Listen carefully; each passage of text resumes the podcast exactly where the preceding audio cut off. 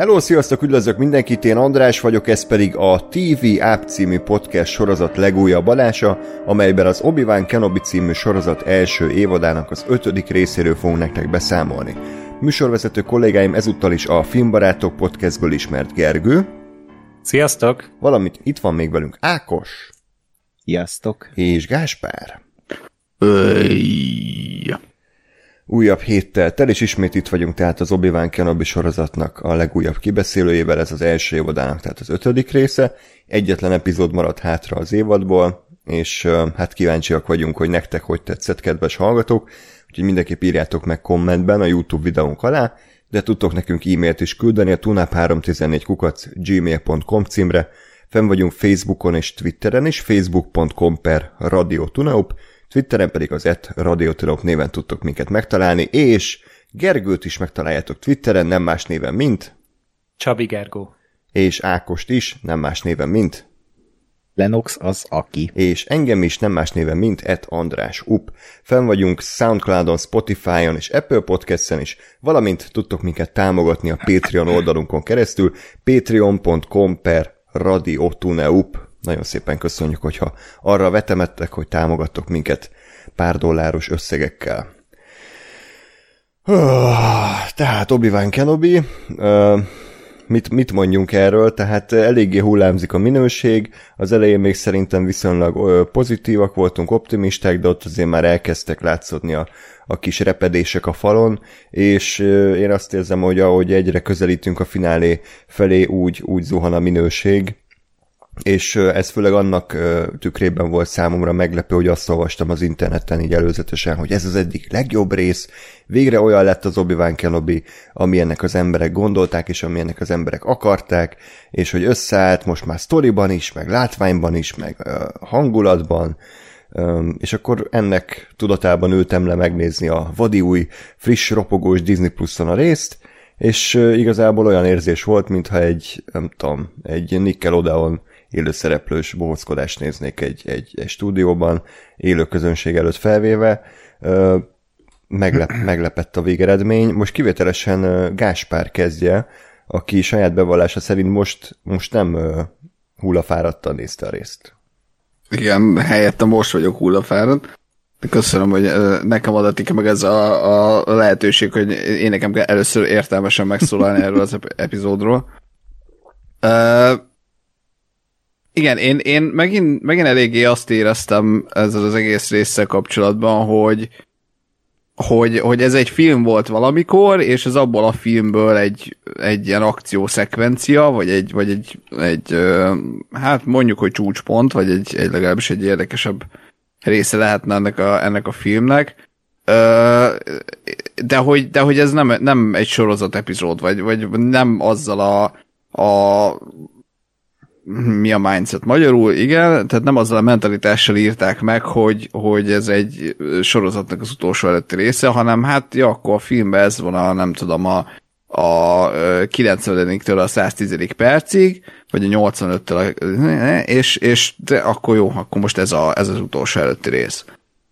És ennek hát inkább hátulütői vannak, mint pozitívumai számomra, mert tényleg azt éreztem, hogy hát ez nem egy sorozatrész, hanem ez egy néhány jelenet egymás után elrakva, nem is túl jól megvalósítva, mert azért bármennyire is mondjuk a űrhajó belsők azért szerintem normálisan, vagy legalábbis vállalhatóan néznek ki, azért az, hogy a prelázadók bázisa és annak az ostroma az gyakorlatilag egy ilyen ajtó, meg mellette mindkét irányba 1,5 méter műszikla, az azért úgy most egy kicsit úgy fájt.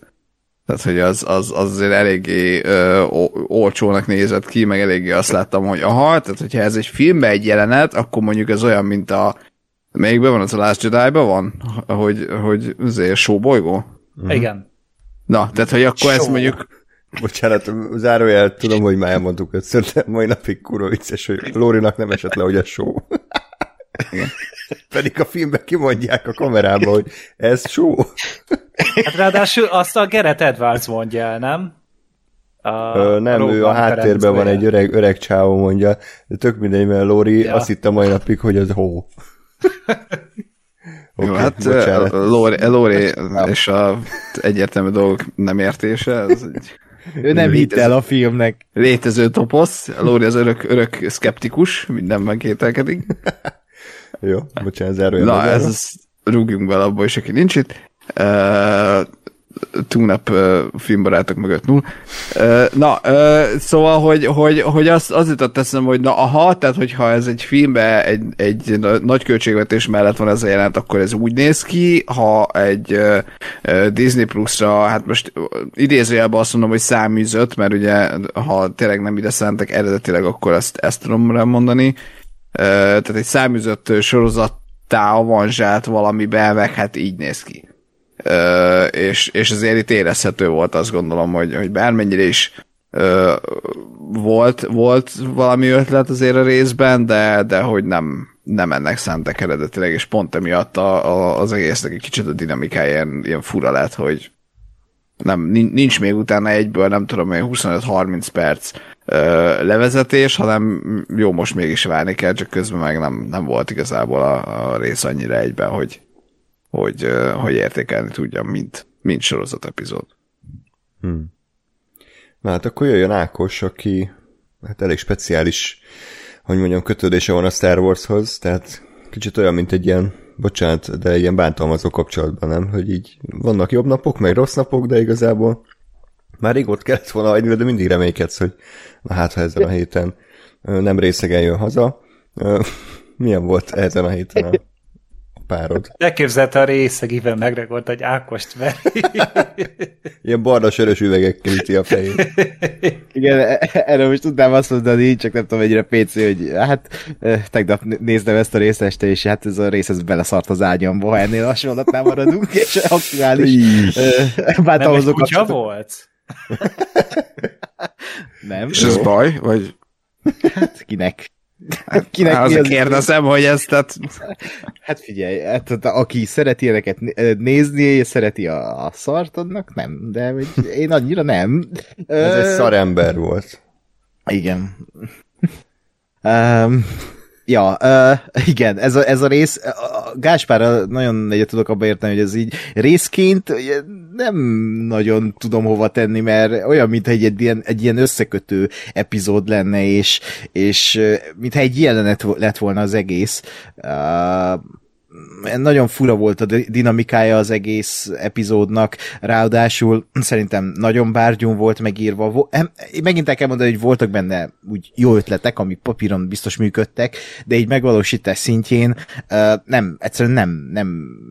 nem ragadott magával az, amit láttam, pedig így nézem, és az első gondolatom, hogy wow, ez még működhet, és aztán a következő másodpercben meg az van, hogy ez nem működik.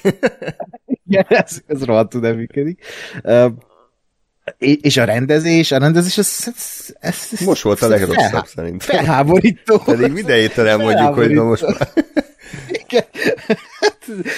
Ez véletlen, hogy itt tart a Star Wars, hogy itt ezt kell nézni. Tehát ez, még a izét is szívesebben bekapcsolva, nem tudom, volt az az RTL klubos vadon fogjai, vagy nem vadon fogjai, elveszett világ, vagy mi a szar. Tehát sokkal jobb.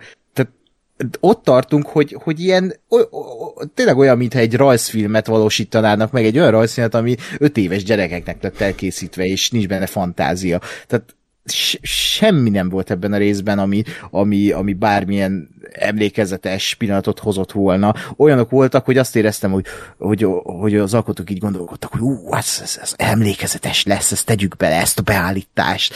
Meg voltak olyan gondok ebben a részben, hogy úgy nem lehetett érzékelni azt, hogy mi is történik, tehát hogy milyen súlya van annak a dolognak, ami éppen történik a jelenetben, hogy magukat, az erőviszonyokat se lehetett átlátni, tehát, amit ki is tettem Twitterre, hogy olyan volt ennek a résznek a legnagyobb fele, mint a csupaszpisztolyban, amikor a Leslie Nielsen meg egy másik, a kukák mögül 1 méterre egymástól lövöldöz egymást. Tehát ez a rész, ez olyan volt, mert ebben is ez történt, és vicc. Ez a Star Wars. ez a Star Wars, és akkor nyilván még szegény Kumai Nanjiani-t is vissza kellett hozni, tehát azt tudom elmondani így pozitívumként, hogy Ewan McGregor szerintem még mindig tök jó, de ennyi. Tehát, hogy így, de ez nem a sorozat érdeme, ugye továbbra sem. Hát ez a Ewan McGregornak az érdeme, igen, hogy ő egy ilyen szarban is tök jó, meg a Leiát alakító színésznő, vagy kislány, ő is szerintem. Tehát volt egy pillanat, amikor nem is mondott semmit, de csak nem tudom, bólintott egyet az Obi-Wannak, és ezt annyi nagy színész elbaszhatta volna, tehát, és akkor itt ez a kislány, és annyira tökéletes volt az oda biccentés, de körülbelül ennyi. Tehát a biccentés az 10-ből 10-es, az epizód az nem. Az nem akarom mondani, Ányos. Nagyon szomorú vagyok. Fú. Nem baj, Ákos, nézzük a jó oldalát, egy hét és vége lesz. Van jó oldal? Ja. És megint elutazik a férjed egy, nem tudom, 2 hónapra kamionozni. Tehát, megcsalni. Addig sem ver legalább, amíg megcsal. Igen. De majd visszatér a jó életem van. Mandalorian 3 képében. Sajnos. Majd az Andor. Igen. Az is nagyon jó lesz. Na, Gergő, hát nagyon kíváncsi vagyok, hogy neked hogy tetszett ez a rész, ugyanis hát azért te se voltál túlzottan alájóval eddig a sorozattól, hát ha ez az epizód meggyőzött téged arról, hogy nem, ez valójában kurva jó?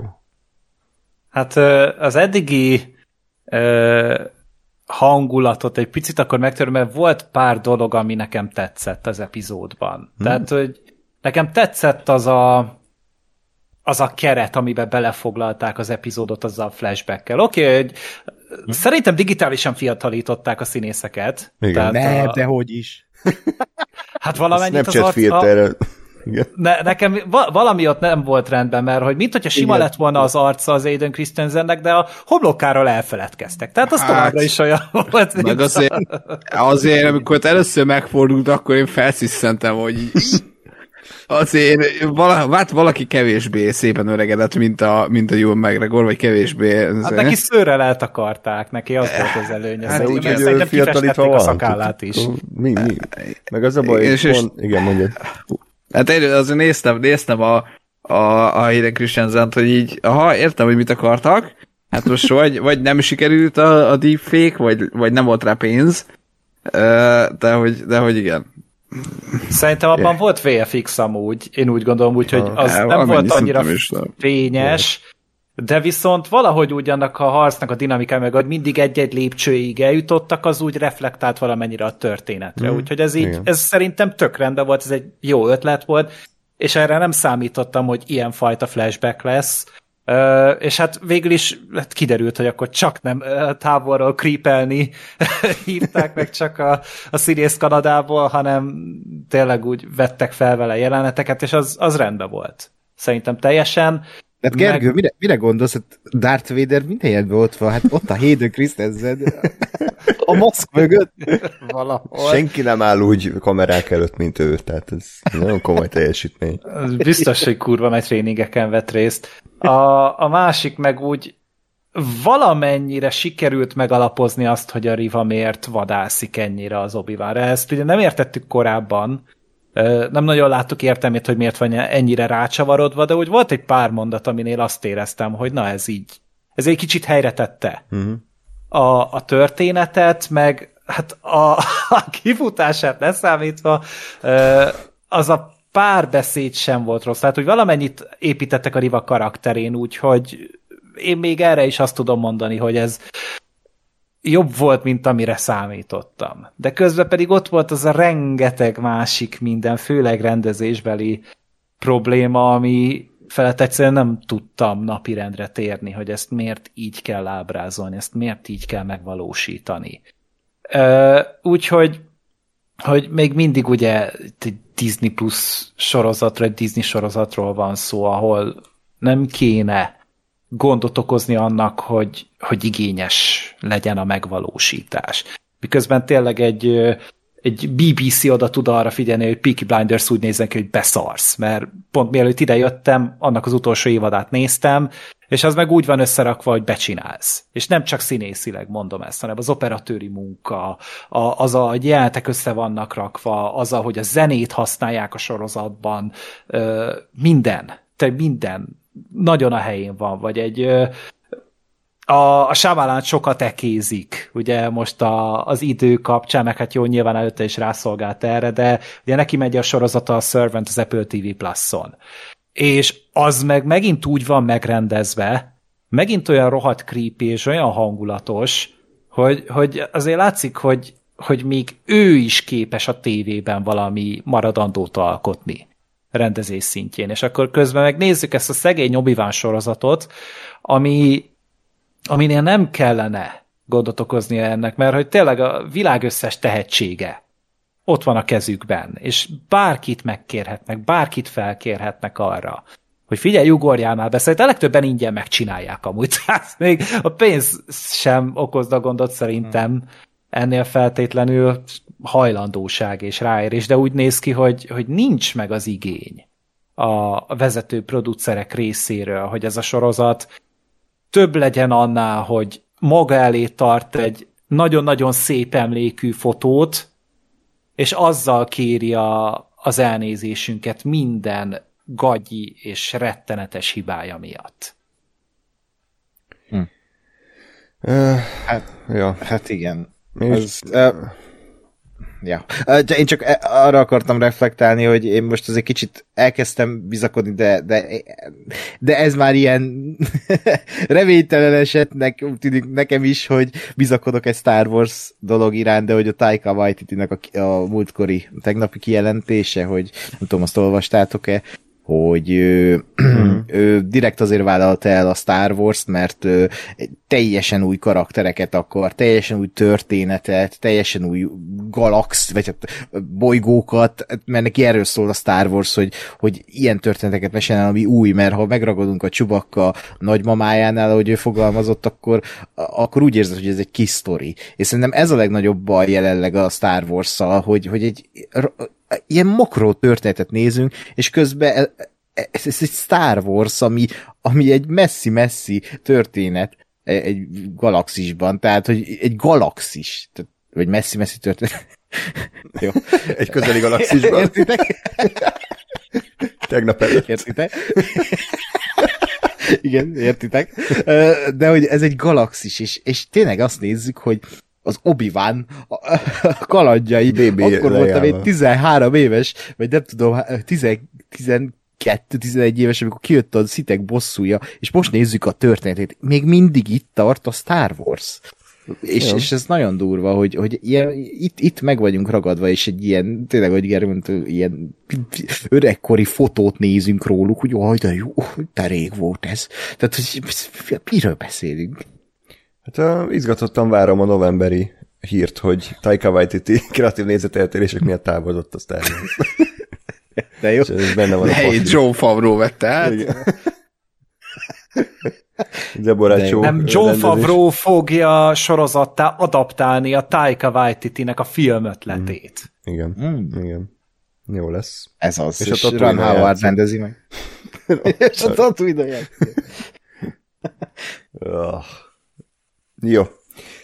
Az én általános véleményem olyan szempontból szerintem nem forradalmi, hogy nagyjából ugyanazt tudom elmondani, mint az előző részek kapcsán, hogy egyébként én azt érzem ezen, hogy forgatókönyv szintjén egy büdös nagy középszer, de még az is jobb, mint mondjuk a Book of Boba Fettnél, ahol még azt a szintet se sikerült elérni, tehát szerintem, amit Gergő is kiemelt, hogy struktúra szintjén ez a rész szerintem rendben volt, hogy ugye ezt a flashback-es keretezést megalkották, illetve nyilván a forgatókönyviskola második osztályán megtanítják, hogyha egy karakter előad egy síros monológot, amin a nézők kibőgik a szemüket, akkor a következő életben annak a karakternek meg kell halnia, ez itt is megtörtént, de alapvetően továbbra is az a probléma, hogy szerintem azok a jeltek, amik leírva egy dokumentumban még akár jók is lehetnének, és egy tehetséges rendező ki tudna belőlük hozni valamit, itt elképesztően amatőr, silány, unalmas módon lettek ezek a jelenetek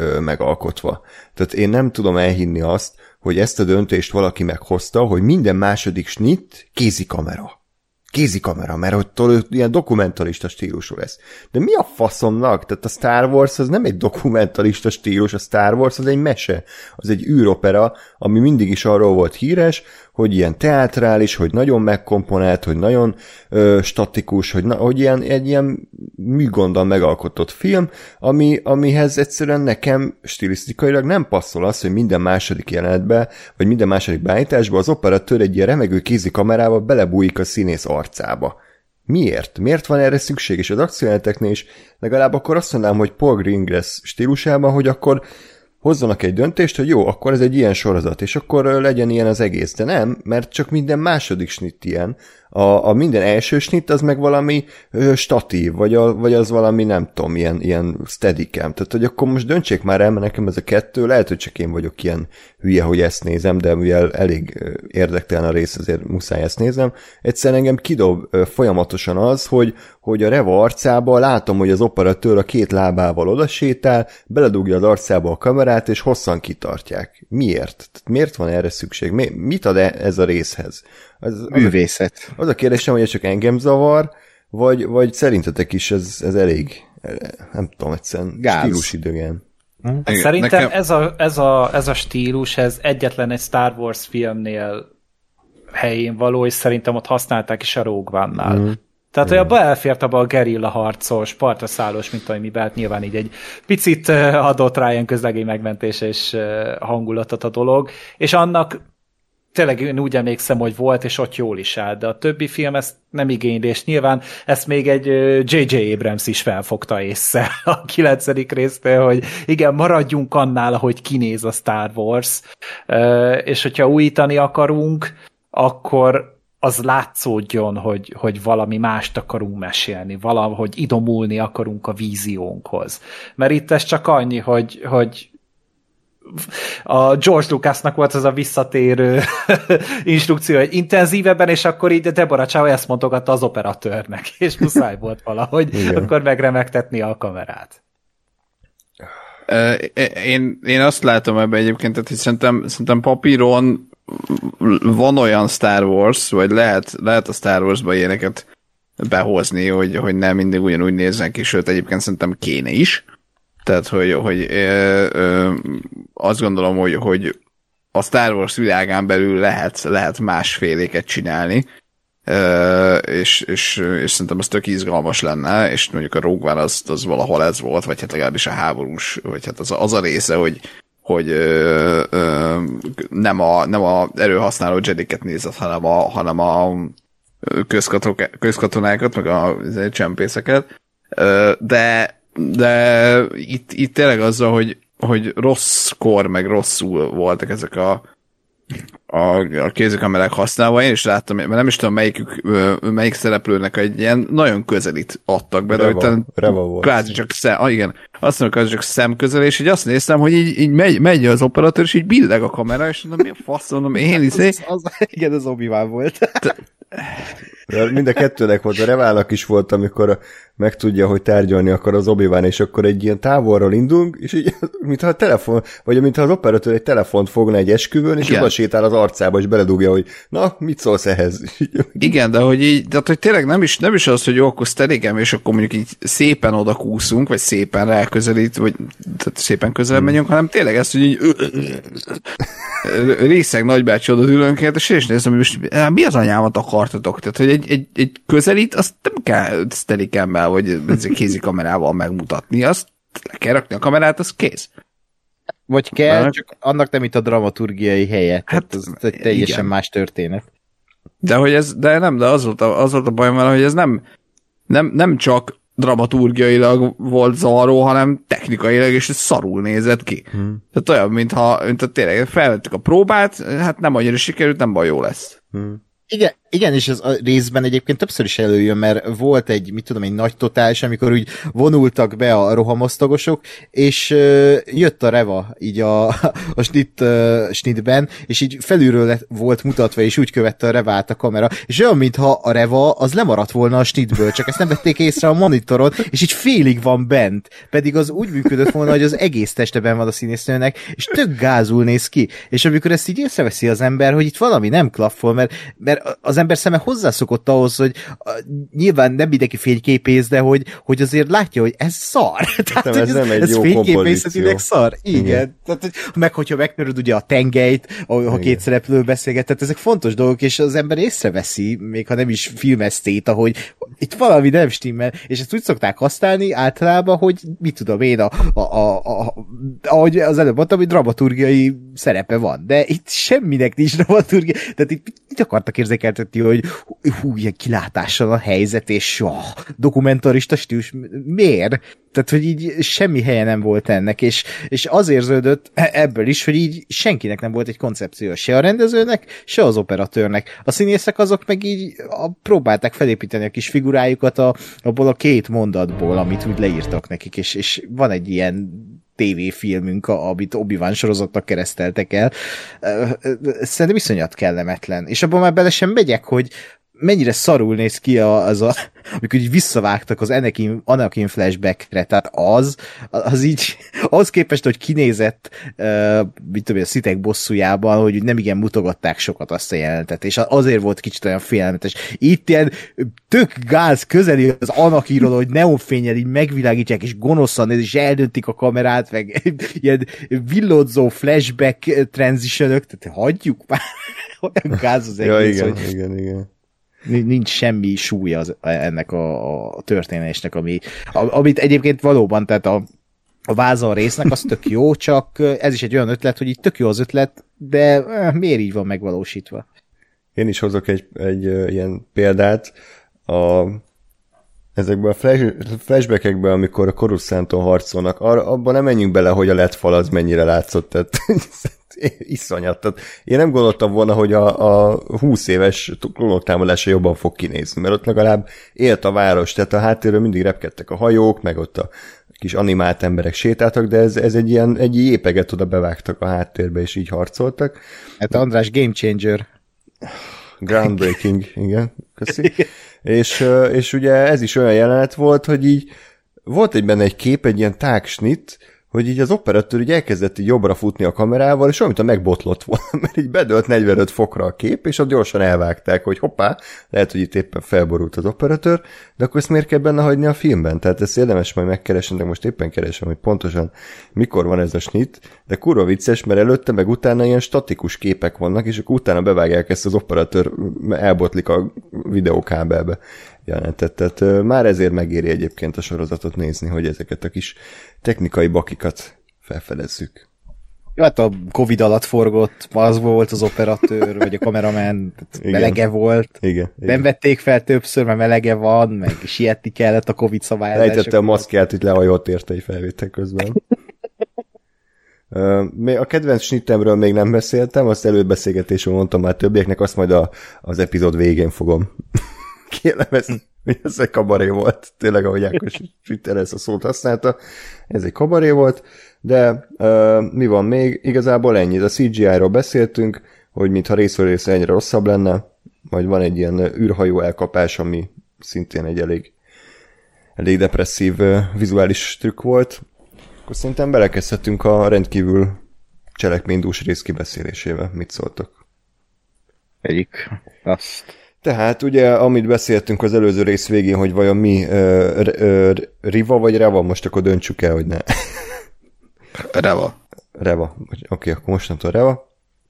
Hogy mi Reva terve? Hát ő nyilván akkor így tudta ezek szerint, hogy mondjuk, hogy lázadóknak a bázisára térnek vissza, le is adta Vadernek a drótot, és akkor odaindulnak a hajóikkal. Vader pedig közben, hát nem baktatankban flash-sel, csak úgy az űrhajó ablakán kibámulva visszagondol a régmúltra, amikor egy tréning alkalmával összecsapott Obi-Wannal, és ugye, ahogy Gergő is mondta, hogy ennek a streamingnek a bizonyos momentumai reflektálnak a jelenben lévő eseményekre.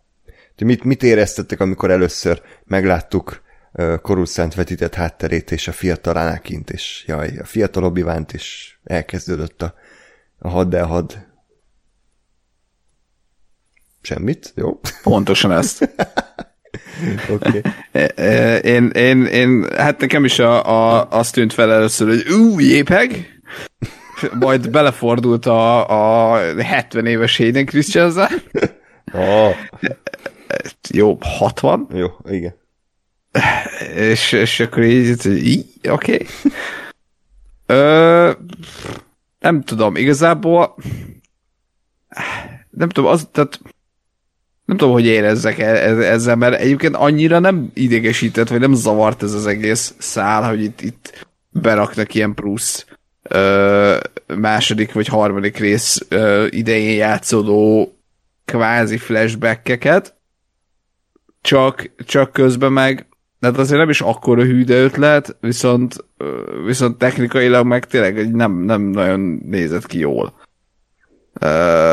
Se a vetített háttér, se a fiatalítás, ha volt. És azért tulajdonképpen maga a jelentnek a tartalma azért az se volt egy nagyon egetrengető ötlet, hogy hát igen, akkor volt már egy fénykartpárba, ugye kacsint-kacsint, fénykartpárba joznak, és hát igen, reflektálnak. Pont az történik a jelenben, amiről akkor beszélnek. Oké. Hát, hogyha kinyitod a filmes könyvet a flashback bejegyzésnél, akkor pont ez van leírva. De legalább már filmes könyvből dolgoztak, nem úgy, mint a Book of Boba Fett-től, hogy egy szaros WC papírból. Meg nincs zöld tűrő. Igen, ez igaz. Fehér villogás van, az sokkal jobb. Igen, csak hogy közben meg értem, nem tudom, egy-két résszel ezelőtt volt valamilyen pár másodperces agymenés, amikor így össze voltak vagdalva. Azt hiszem, amikor az Obi-Wan volt a baktatalmba talán. Igen. Hogy ott közben odavágtak a Vaderre, és akkor így nem tudtad, hogy most ezt melyikük gondolja, melyikük flasheli, mi történik, párhuzam van a kettő között. Az például egy sokkal jobb ötlet volt. És én reméltem, hogy azért ennél valahogy érdekesebb lesz az, ahogy ez a flashback a jelenhez kapcsolódik, vagy hogy valami tényleg olyasmi derül ki, ami érdekesebb, vagy ami újabb, vagy ami sokkal jobban reflektál akár a mostani helyzetre, akár mondjuk arra, hogy na most akkor megtudhatunk kettőjükről olyan dolgokat, amiket eddig nem tudtunk meg, hiszen én azért továbbra is azt gondolom, hogy papíron ez a sorozat, meg ahol és amikor ez játszódik, az egy egész érdekes valami lehetne. Tehát ugye tényleg az, hogy onnan indulunk, hogy az Obi-Wan ugye nem tudta, hogy az Anakin túlélte, és nem tudta, hogy a Darth Vader az Anakin Skywalker.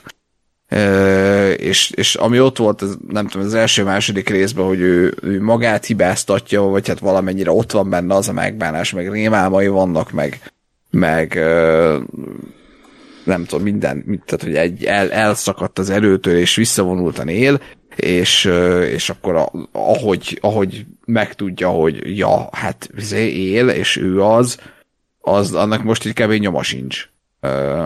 És amennyire az egy érdekes felvetés volt, úgy süllyedtünk most vissza a szinte teljesen hétköznapi és sablonos történetbe. Ja, ezzel szerintem egyetértünk. És akkor a Jabim, igen, Ákos? Csak én még annyit akartam hozzátenni, hogy annak idején mennyire nagy szám volt, hogy nekem legalábbis meg emlékszem, hogy sok ilyen, akkor én Star Wars-os oldal úgy hozta le, hogy a szitek bosszújában először összecsap két azonos színű fénykart. És hogy az mekkora hatás volt már önmagában, hogy a kék a kékkel csapott össze, meg az, hogy felvezették 99 óta ezt a nagy rematch-et, hogy tudtad, hogy össze fog csapni ez a két karakter, és a gyerekkorom fele az így azzal telt, hogy ezt a rematch-et vártam, hogy összecsapnak, és hogy kék a kékkel, és akkor most nézem ezt a sorozatot, és ezek kezdődik a rész, hogy itt küzdenek, és semmit nem érzek, és megint csak szomorú lettem. Miért tartunk itt, hogy miért kell nekem ezt néznem még mindig, és miért nem lehet tovább lépni, és új történeteket elmesélni. De egyébként, amikor először megláttam az Anakint, akkor ilyen kis ilyen nosztalgikus mosoly futott át rajtam, hogy jaj, de jó, aztán így nem. Tehát még akár azt is mondhatnám, hogy ebben a részben szerintem ezek a flashback jelentek voltak a legjobbak, amikor őket láttuk így küzdeni, mert ott éreztem azt, hogy volt valamiféle koreográfia, és emlékeztet arra, hogy igen, tehát ez volt a Sithek bosszújában, ez a kicsit ez a gyorsabb koreográfia, ez a táncszerű, és tény szarul volt vágva, tehát széjjel volt vágva az egész, de voltak néha ilyen kitartos nyitek, és annak örültem, tehát ez még ilyen kicsit ilyen nosztalgikus, tehát ez a jó nosztalgia volt, ahogy így ezzel kezdett a rész, de így kb. Ennyi. Sajnos. És megint elgondolkodtam azon, és lehet, hogy ezt már beszéltük, vagy nem tudom, meg gondolom, ez Reddit téma már 5000 éve, hogy Anakin Skywalkernek miért engedték, hogy viselhet fekete ruhát? Tehát ez a George Lucas megállt, hogy viseljen feketét, mert ő gonosz lesz, és ez így volt, de hogy semmelyik másik Jedi nem viselt fekete kvázi egyenruhát, és ő viselhetett ilyet, hogy ez mindig olyan fura volt nekem, és most is kijött rajtam ez a PTSD, hogy miért? Tök jó, csak hogy miért? Érdekes. Hát Samuel Jackson is fekete volt. De ilyen barna ruhától. Na jó, ezt szerintem ne próbálkozunk ilyen irányokba menni. Ez nagyon nem egy PC adás, tehát...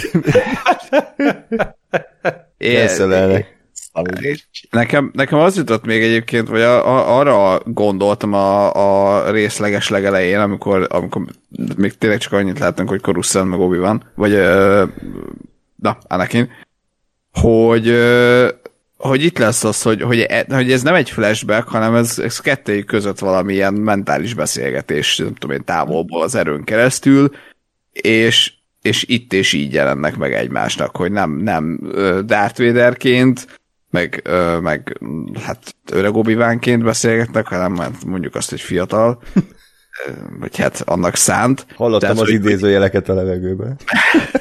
Na, ez egy új kommunikációs siker, hogy nonverbális idézőjelek. Na, tehát, hogy én azt gondoltam egy pillanatig, hogy erről lesz szó, hogy így kapcsolódnak össze, és így beszélnek egymással, ami megint csak szerintem egy tök érdekes valami lehetett volna, és egyszerre van egy ilyen nosztalgia pillanata, vagy egy kicsit ilyen fanservice nosztalgia, igen, látjátok, igen, ilyen volt, emlékeztek, meg közben meg előre mozdíthatta volna ezt a történetet jobban, azzal, hogy ők beszélnek egymással, de hát túl sokat vártál el. Igen. És az vissza fog térni való, hogy ő így losztosan ilyen víziókat lát az Anakinról? Vagy az egyetlen snittig volt a harmadik részben, és soha többet nem kerül elő? Annak mi értelme volt? Jó. Hát ott akkor éppen az jutott eszembe szerintem. Igen.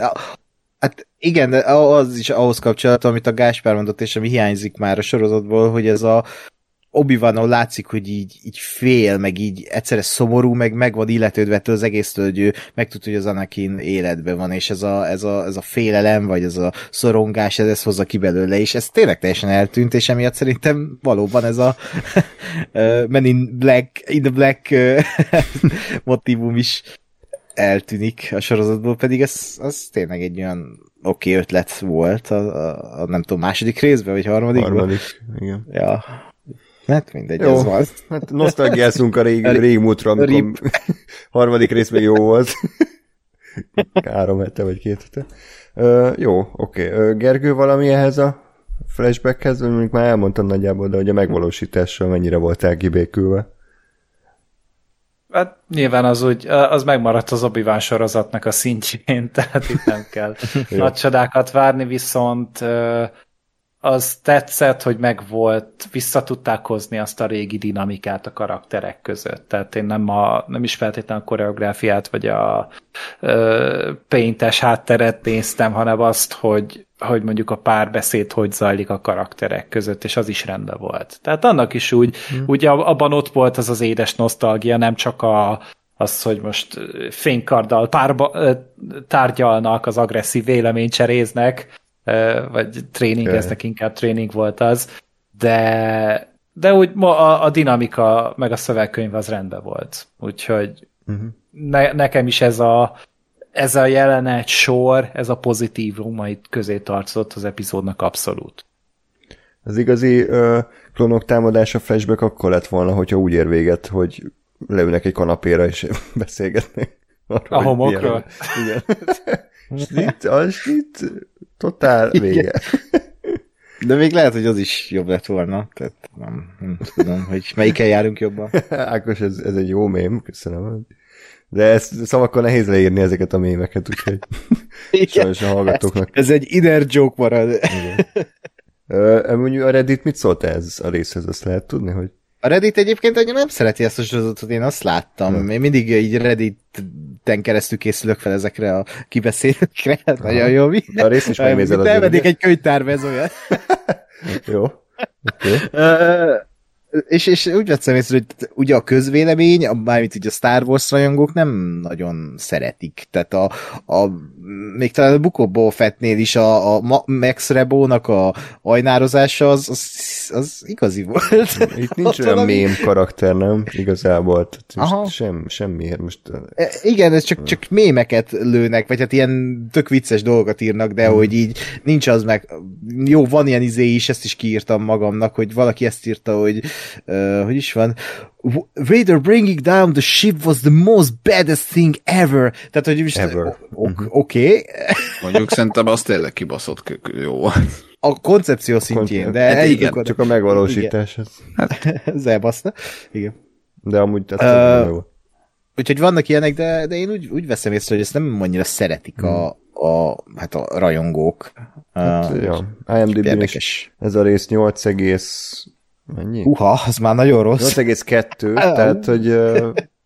De így is a top rated. Igen, hát ez a legmagasabban értéket. Az előző az 6,3, az nagyon durva ez. Viszont az összértékelése a sorozatnak az meg lejjebb csúszott, tehát most már csak 7,3-on van. Végre kivételesen egyetértek az internettel valamiben.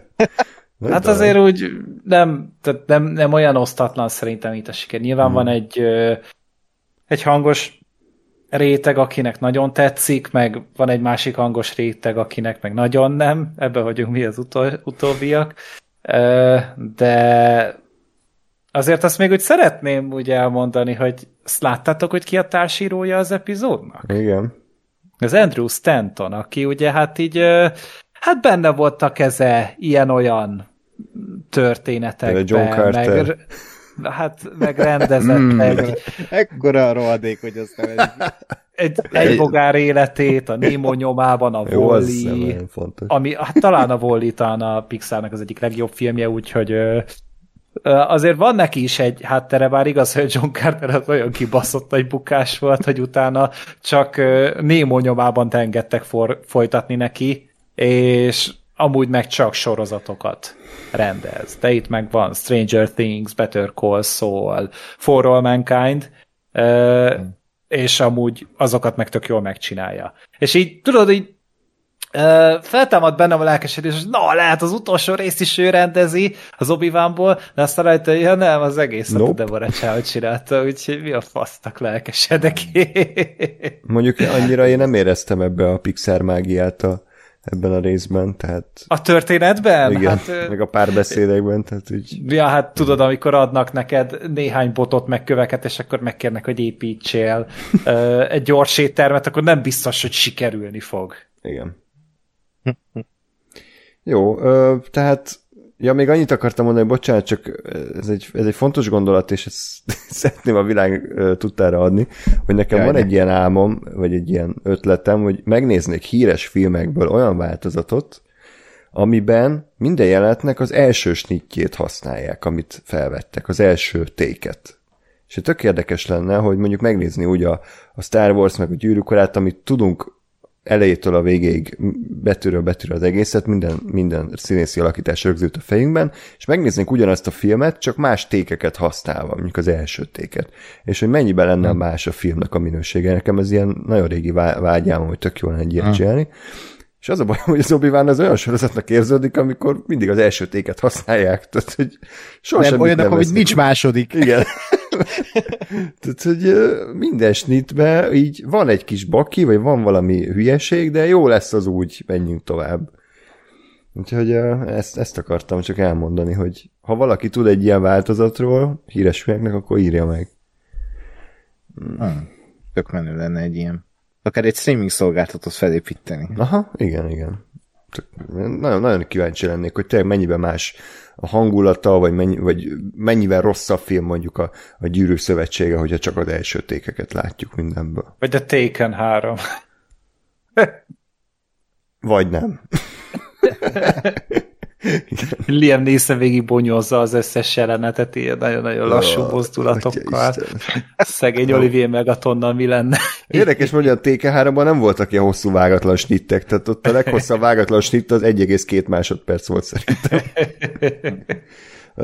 Jó, tehát ne a TK3-ról beszéljünk, bár lehet, hogy ez is egy igényesebben rendezett darab, mint az Obi-Wan. Tehát ott tartunk a sztoriban, hogy ez a Jabin bolygón vannak a lázadók, Darth Vaderék érkeznek, és ugye Darth Vader... De előtte még azért kap egy kitűzőt. Így van. Tehát Reva a főinkvizitor rálép elő, ami egyébként nem tudom, hogy a kínai barátunknak hogy tetszik, mert őt a részben nem láttuk, tehát hogy oké. Végül is... Ekkor forgatta a Justice for Han epizódot. Ekkor vette fel... Vagy a vendégszereplését a Halálos Iramba 9-hez. Igen.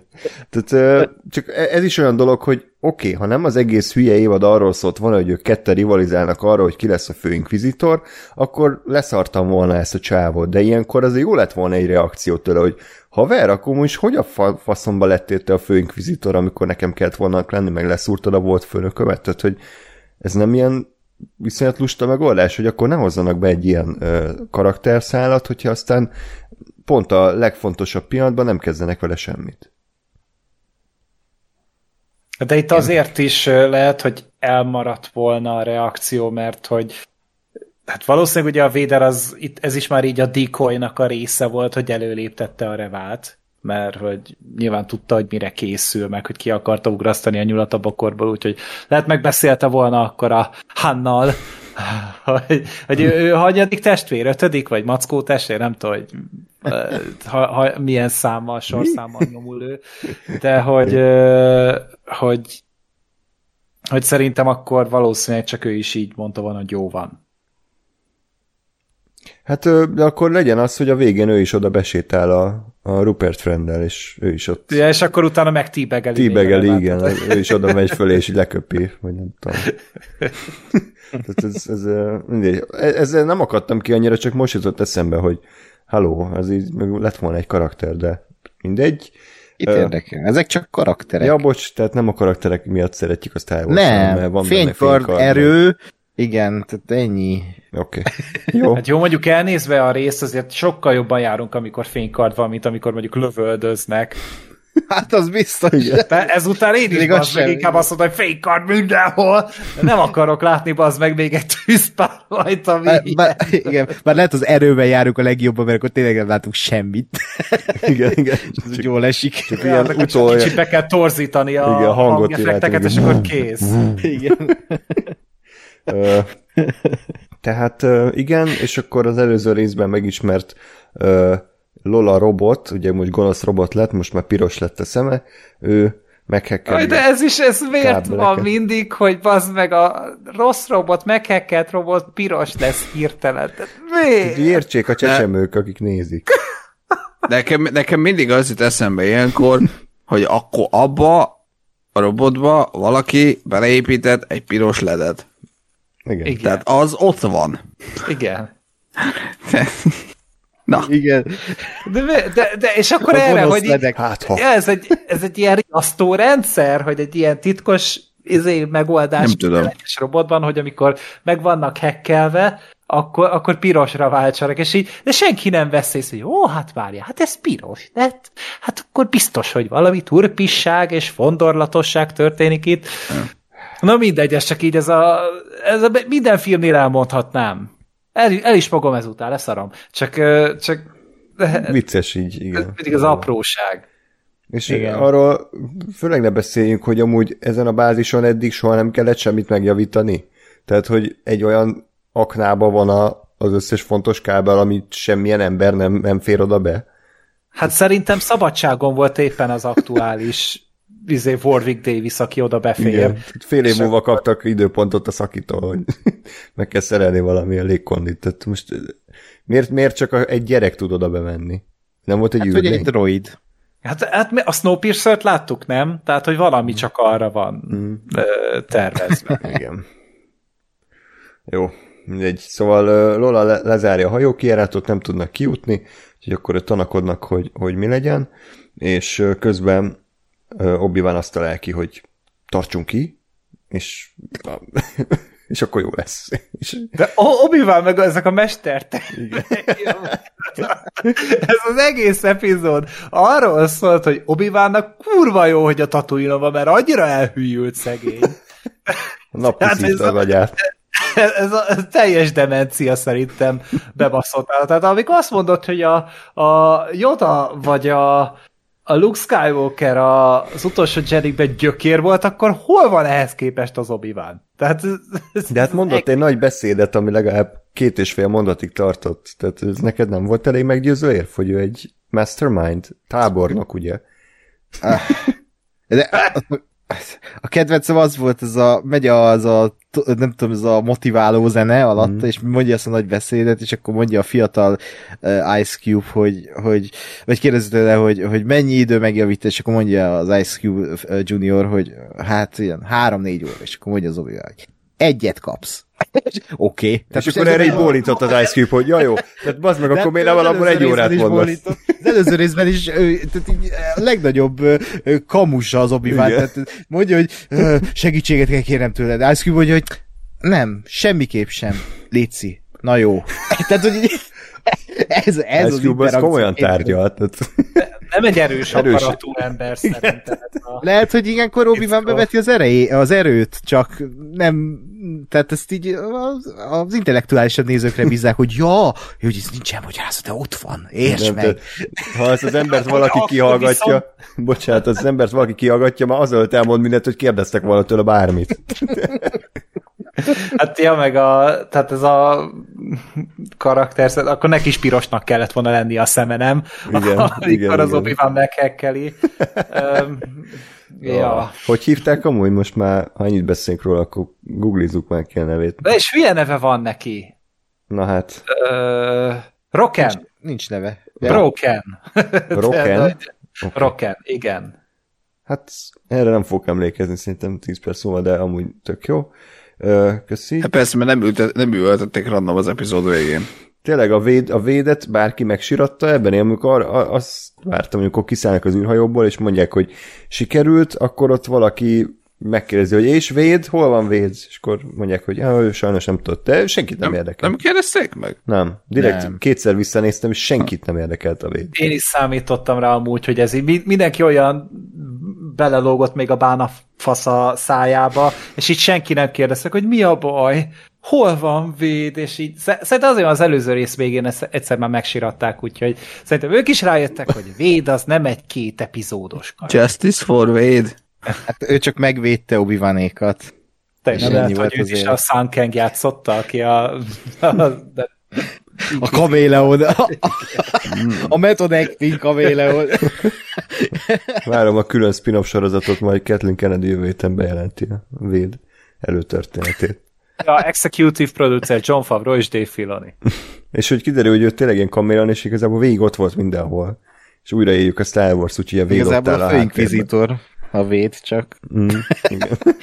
Mindeddig életben volt videóval. Jó. Ja, Isten. Tehát beindul a nagy ostrom, ami annyit jelent, hogy beállnak az ajtó elé és lőnek. Ja, várjál, nem. A Vader mondja, hogy kezdődjön az ostrom, és így nagy, epikus, és Nita így levonul a kamera a csillagromból alatt, és így két hajó kiszáll, és elrepül. Az ostrom, bazd meg! Epic! Komoly, hát a Pál utcai fiókban komolyabb ostrom jelenet volt, mint ebben. Még ott ilyen homokzék golyókat dobáltak egymás, az nem baj. Tehát igen, ez az akcióját, hogy lőnek a rohamosztagosok, azt mondjuk rögtön beugrott, hogy nem lett volna egyszerűbb a Reva lézerkardjába vágni egy lyukat és azon bemasírozni. Mindegy, ami aztán azért megtörténik a részben, de lehet, hogy nem tudom. Igaz. Hagyjuk. Az elég fájdalmas volt nekem, és nekem nem jutott eszembe itt még, hogy miért nem... Egyébként azt hiszem talán felmerült, hogy amikor a bajos árnya körülbelül azzal kezdődik, hogy átvágnak egy ilyen egy ilyen ajtót, és jó, eltart egy darabig, vagy azért nem azzal, hogy sicsúgy és kész, de hogy azért én nem tudom, hogy jó, oké, biztos ez egy annál nagyobb ajtó, mert mégis egy bázisnak az ajtója, nem egy valami kereskedelmi szövetség, nem tudom én, adóbegyűjtő állomásának az budi ajtaja, de igen, aztán amikor tényleg megtörtént, akkor én is így jöttem, hogy aha, jó. Nem baj, jó, ezen lépjünk túl.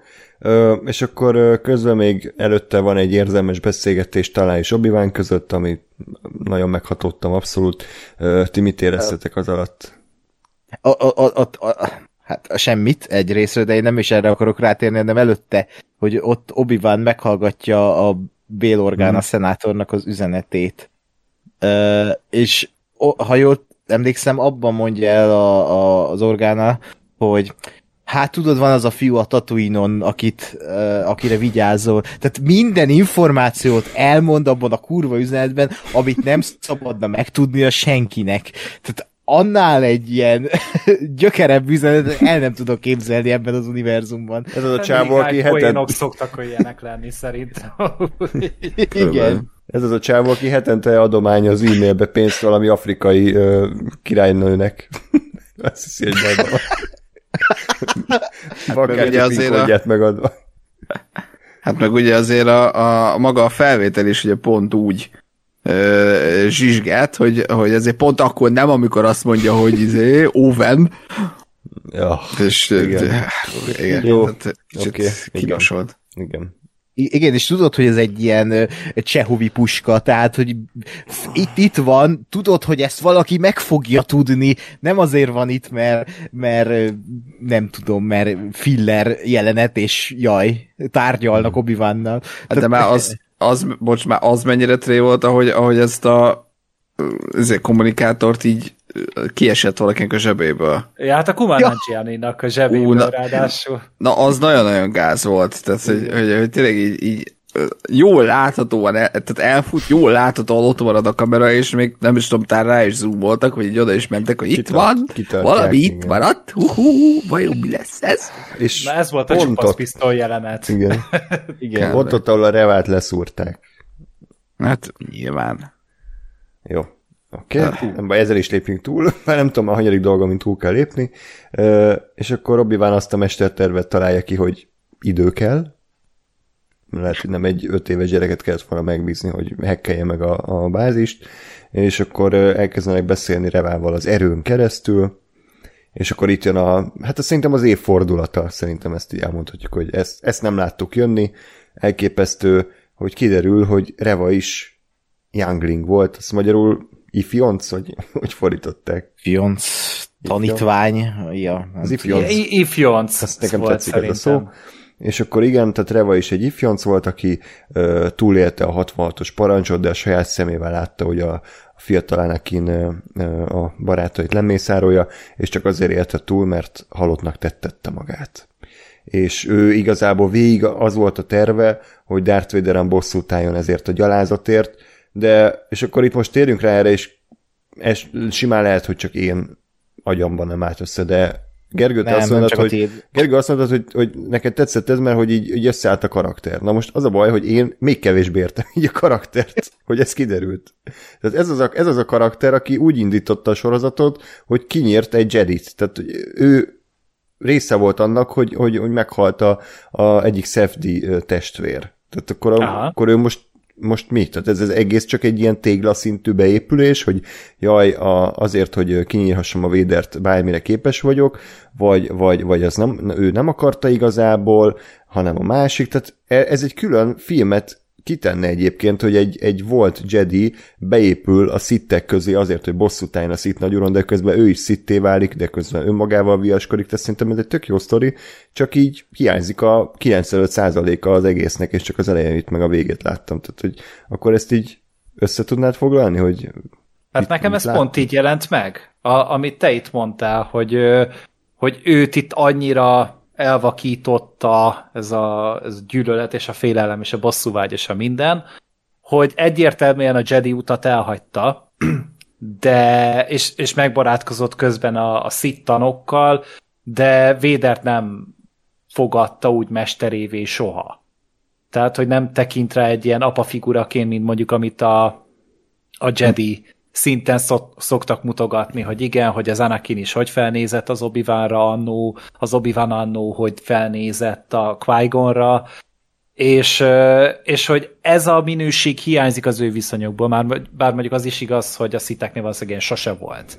Tehát, hogy sose volt az a nem szereteten alapult általában szerintem a viszony, és igen, ez egy nagyon komplex és nagyon érdekes történet, de nekem ez az egész átjött így, hogy nekem ez egy egészen árnyalt és érdekes háttér egy olyan karakternek, hogy igen, a túlélés érdekében én beálltam a szitek közé, sőt, az sem érdekel, hogy mi történik a Jedikkel, mert nem kötődik már érzelmileg a Jedikhez, hiszen csalódott a Jedikben, és amikor az Obi-Wannak az arcába vágta, hogy te miért nem voltál ott, hogy megvédjél minket? Tehát, hogy a Jedi mestereknek az lett volna a dolga, és akkor ehhez képest ő pedig elbújt a homokszemeket gyűjteni a seg farpofái közé, és hát nyilván nem volt ott, nem számíthatott rá. Emiatt így mind a kettő oldaltól egy picit eltávolodott. Úgyhogy szerintem ez érdekes, nekem ez tetszett. Én ebben kettő dolgot gondolok. Az egyik, hogy tényleg szerintem ez is egy tök érdekes sztori lehetne, nem feltétlenül itt, hogy attól még, hogy valaki átáll a sötét oldalra, még nem biztos, hogy a automatikusan mellé áll az éppen, nem tudom én, jelenlévő szitteknek. Tehát, hogy tényleg ez, hogy ő mert bennem ez nem fogalmazódott meg, de ez egy tök érdekes gondolat, hogy igen, a Reva elhagyja a Jedi utat, és gonosz lesz, de nem a Vadernek a, nem tudom én, a tanítványa, vagy a pártfogótja, vagy a követője lesz igazából, hanem ő egy saját valaki. És szerintem ez egy tök érdekes gondolat. A másik, hogy én még mindig azt, hát nem mondom, hogy hiányolom, de hogy én azt gondoltam, hogy ő a Reva, az Obi-Wan-t hibáztatja azért, mert tulajdonképpen az Obi-Wan tanította és nevelte az Anakint. És hogy emiatt, hogy ő tulajdonképpen az ő hibája, vagy az ő bűne az, hogy az Anakin kiírt mindenkit. Mert hogy ő nem volt jó tanára, vagy nem tudom, ő mentette meg, vagy ő nevelte fel, vagy stb. És ez kicsit nem tudom, hiányolom, vagy ez úgy, vagy azt érzem, hogy ez egy ilyen tök jó plusz dolog lehetne, hogy még egy ilyen személyes vád, vagy egy ilyen személyes indítatás, ami ráadásul olyan, hogy igazából, ha belegondolsz, akkor van benne valami. Mert tényleg tehát az Obi-Wan tanított meg neki mindent, és az Obi-Wan nem vette észre, hogy őt közben elviszi a sötét oldal. És nyilván nem akarjuk az Obi-Wan-t okolni, vagy aztán lehet ennek az egésznek a végén valami ilyen feloldozást adni neki valahogy, vagy nem. Vagy azt mondani, hogy igen, hát van ilyen. Hogy az Obi-Wan se tökéletes, és őt is elvakította valami, és azért nem vette észre, hogy mi történik az óra előtt. Igen, csak ebben a formában elmesélve nekem ez a történet így nem jött át. Tehát ezzel aránytalanul keveset foglalkoztunk ahhoz, hogy ez ez így ebben a formában működjön, tehát szerintem... Ebben igazad van, csak tudod, hogy az emberben összeáll ez a nézői élmény. Mm. Én lehet csak örültem neki, hogy na végre táptalajt adtak neki, hogy elkezdjen épülni ez a karakter, és akkor én fejbe itt elvégeztem a házi feladatot, amit az írók meg a rendezők annyira nem akartak, amit nem értek amúgy, hogy miért nem tettek, mert ebbe viszont ez tényleg egy olyan sztori, amivel lehet magas IMDb pontszámokat szerezni, lehet pozitív rajongást kialakítani, és második évadot elérni, és Disney Plus előfizetőket szerezni, és újra a Rivalda fénybe rángatni az Aiden Christiansent, és nem tudom, tehát annyi mindent lehetett volna ezzel csinálni. Hát de ez az igazi metafilmkészítés, hogy neked nézőnek erőt kell fektetned ebbe az egészbe, hogy megérts. Tehát nem úgy van, hogy csak nézed, hanem így bele kell gondolni, hogy ja. De nekem pont ezért, tehát én Andrással vagyok ebben, hogy igen, ez tök jó, meg amiket elmondtatok, tehát biztos így van, csak ez mind nincs kidolgozva, és ez is olyan, hogy így ötlet szintjén működik. De ahogy ez így, ez a karakterív így beteljesedett, vagy kiteljesedett, vagy nem tudom, még tartani fog-e a következő részbe, nem állt össze, hogy ez most miért. Tehát nekem ez a karakter egy káosz lett inkább. Tehát hogyha végig gondolom ezt az egészet, hogy ő erre úszta fel az életét, hogy Jediket gyilkoljon, hogy oda jusson a Vader közelébe, de önmaga is már Sitté vált. Így elmondott, tök jól hangzik, de hogy a karakter mögött nincs semmi, csak ordibál, meg kislányok szopatják a vallatoszomába, tehát ennyi a karakter, amit láttunk ebből a revából, és semmi többet. És sajnálom, mert ez egy tök érdekes karakter lehetett volna, hogyha ez jól meg van írva, vagy akár még azt is mondanám, hogyha ez több részből állt volna, és ki van dolgozva, jól meg van írva, akkor működhetett is volna, de így azt érzem, hogy ez a karakter, ez egy semmi, ez is egy kabaré lett a végére, hogy így tök röhelyes volt a halála is, mindjárt jutunk odáig is, meg úgy ez a, meg ahogy ez az egész jelenet, ami egyébként megint csak egy tök jó jelenet, ahogy ott Obi-Wannal beszélget a zárt ajtók mögött, de hogy az, hogy Revától 5 méterre ott áll egy sereg rohamosztagos, és hangosan megbeszélik, hogy igen, engem nem ölt meg, halottak tettem magam, és így... De hát lehet, hogy az erőn keresztül beszéltek, nem hangosan.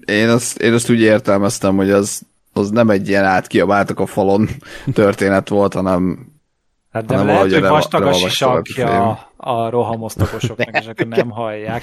De csak tudod, akkor ezt meg úgy meg lehetett volna megint csak csinálni, hogy csak mimika van, és akkor közben meg csak ilyen narráció szintjén mutatják ezt a kommunikációt. Szerintem vagy mint a Everythingben, hogy így csak felirat, és csak így nézik az ajtót. Vagy mint a régi szerepjátékoktál, ezek a point and click szerepjátékoktál. Hát, hogy a kezükkel gesztikulálnak, és a szájuk nem mozog, mint olyan Harry Potterben. Most még egy lesz Jedi... Dark Souls játékokban a karakter. De most, hogy a Jedi megint kapjon egy felszopást, ott is ez kurva jól oldotta meg a Rian Johnson azzal, hogy tényleg egy apróság, de az, hogy így csak a beszéd van, és minden más örej néma. Tehát ennyi kell, csak ennyi, és elhiszi a néző, hogy aha, akkor az erőt használják. Tehát ennyi kellett hát volna. Az, amikor ott a Luke vonul, azt hiszem, ott meg ugye nem zavarja fel a sót, ahogy lépte el. Tehát, hogy fizikailag nincs ott, igen. Csak egy ilyen vizuális valami. Igen. Tehát annyi jó megoldás lett volna erre, hogy mindegy. Én nekem így volt a fejemben is, tehát én most is úgy vagyok ezzel, hogy ott beszélgettek ők, tehát biztos, hogy nem az erőn keresztül, és így végviccesebb, és elhiszem ennek a sorozatnak, hogy ezt így akarták, és nem jó, hát ez a negyedik részben is volt, ahogy ott a Tala, hogy segített, és akkor így körülöttem ott teljes informatika szakkör, és úgy vezérhette a behatolót, betolakodót. Ebben a sorozatban szerintem a hang nagyon rosszul terjedt. Kiírhatta volna a fejére egy táblát, hogy nem vagyok lázadó. Hát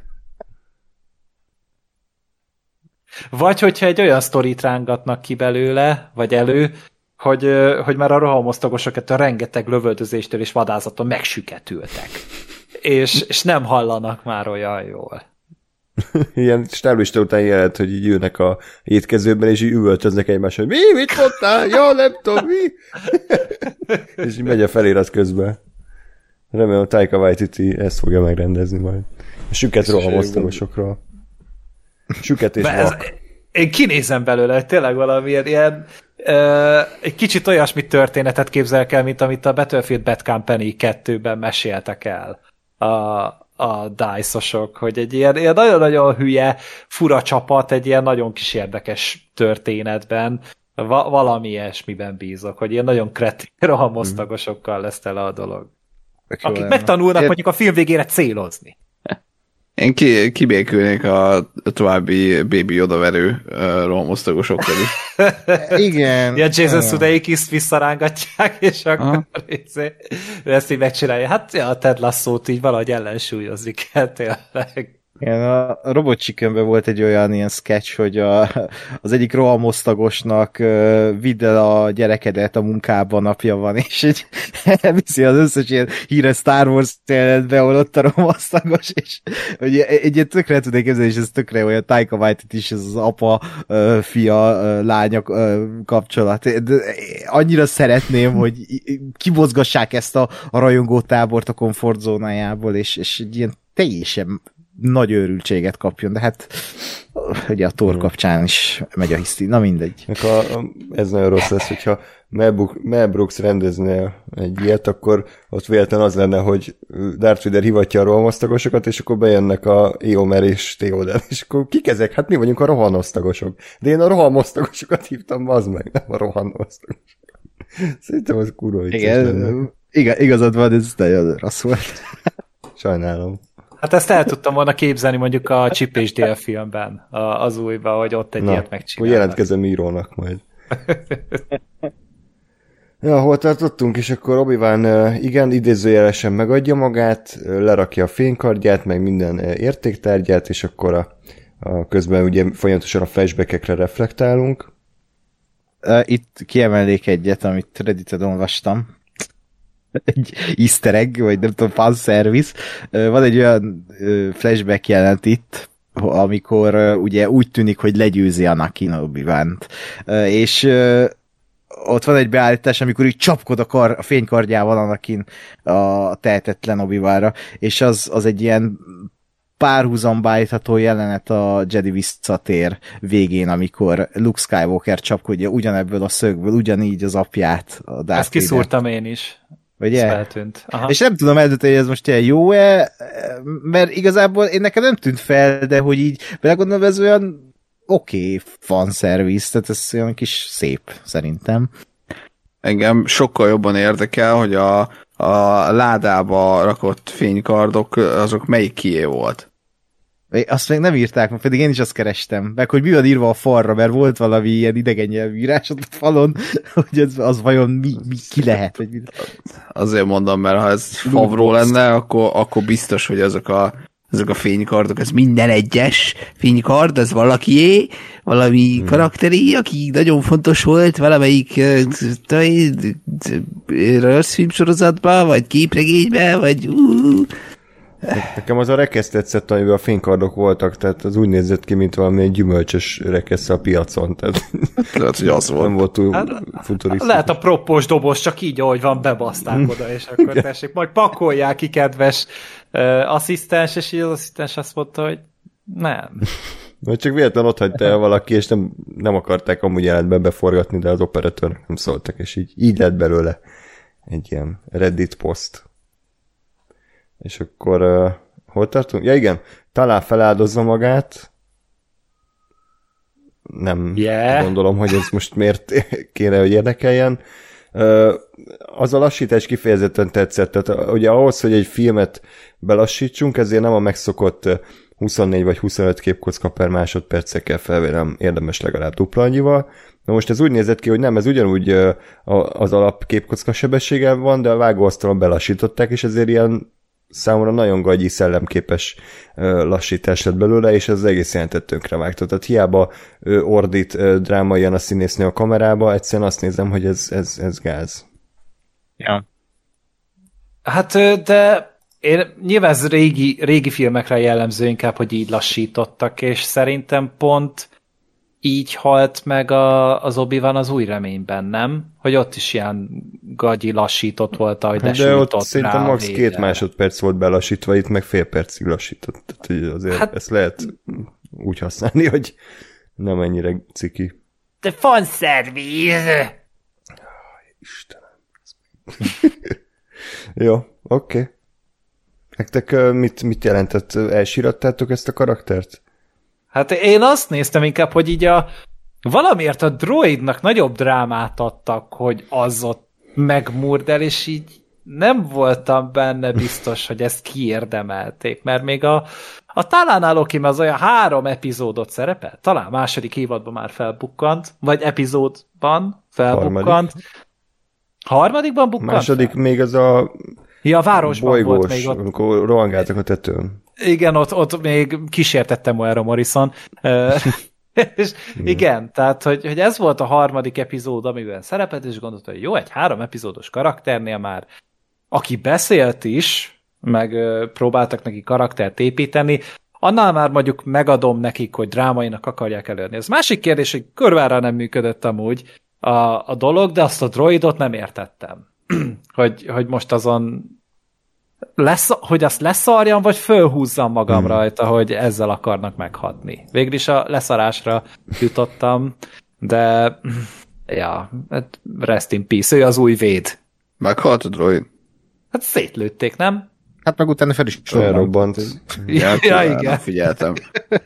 Ja, hát a talán biztosra ment. Tehát tudod, a Revának megengedik, hogy leszúrják, és akkor ott hagyják félholtan, addig meg az a szegény droidnak meg kell halnia, miután szétlőtték, fel is kell robbantani. Hát, nem, én is tudtam ott ennél szerintem, a Star Warsban olyanok a droidok, mint más filmben a kutyák, tehát hogy így sírni kell, ha meghal egy droid egy Star Wars filmben, de fogalmam sincs, mit akartak ezzel, tehát így most a szóló filmben úgy megvolt a súlya, most vagy szereti, vagy nem az ember a szóló. Miért mondom is, hogy szóló? Szóló filmben.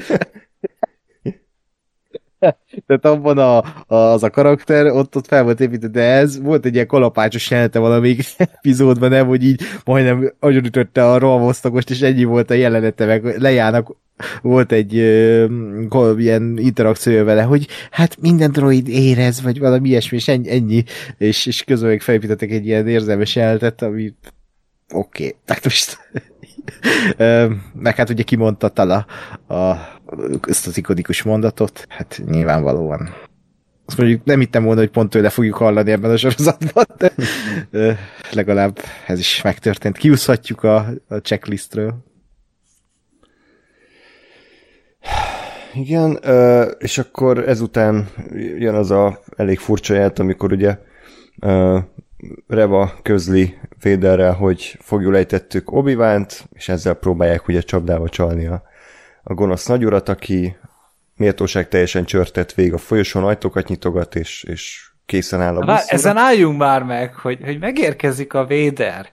Keresi az Obi-Wan-t, és így mondja rá, hogy ott van az zárt ajtó mögött, abban a sötét szobában, ami a benzinszag nem amiatt van, mert fellocsoltuk az egészet, és nincsen nálam egy égő öngyújtó, amit esetleg alát fogok dobni, mert csapdába akarlak csalni.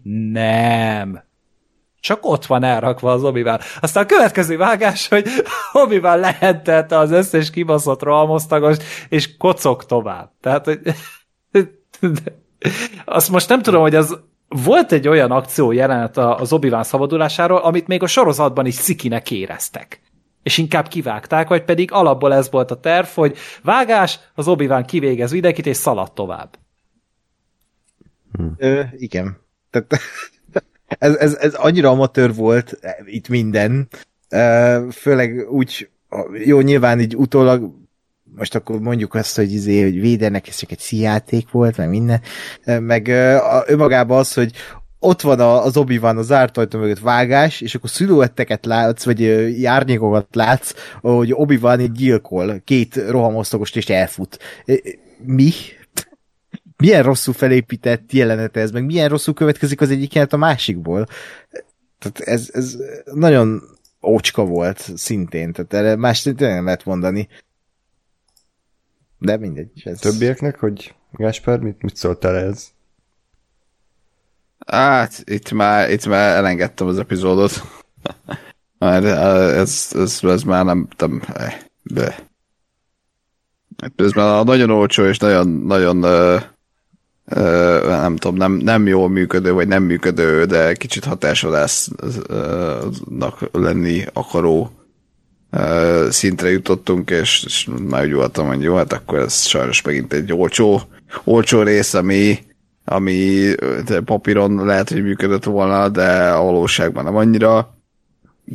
A tálának is az önfeláldozása is egy ilyen jó, oké. És hát egy kicsit elegen ötlettelen volt már az egész sajnos.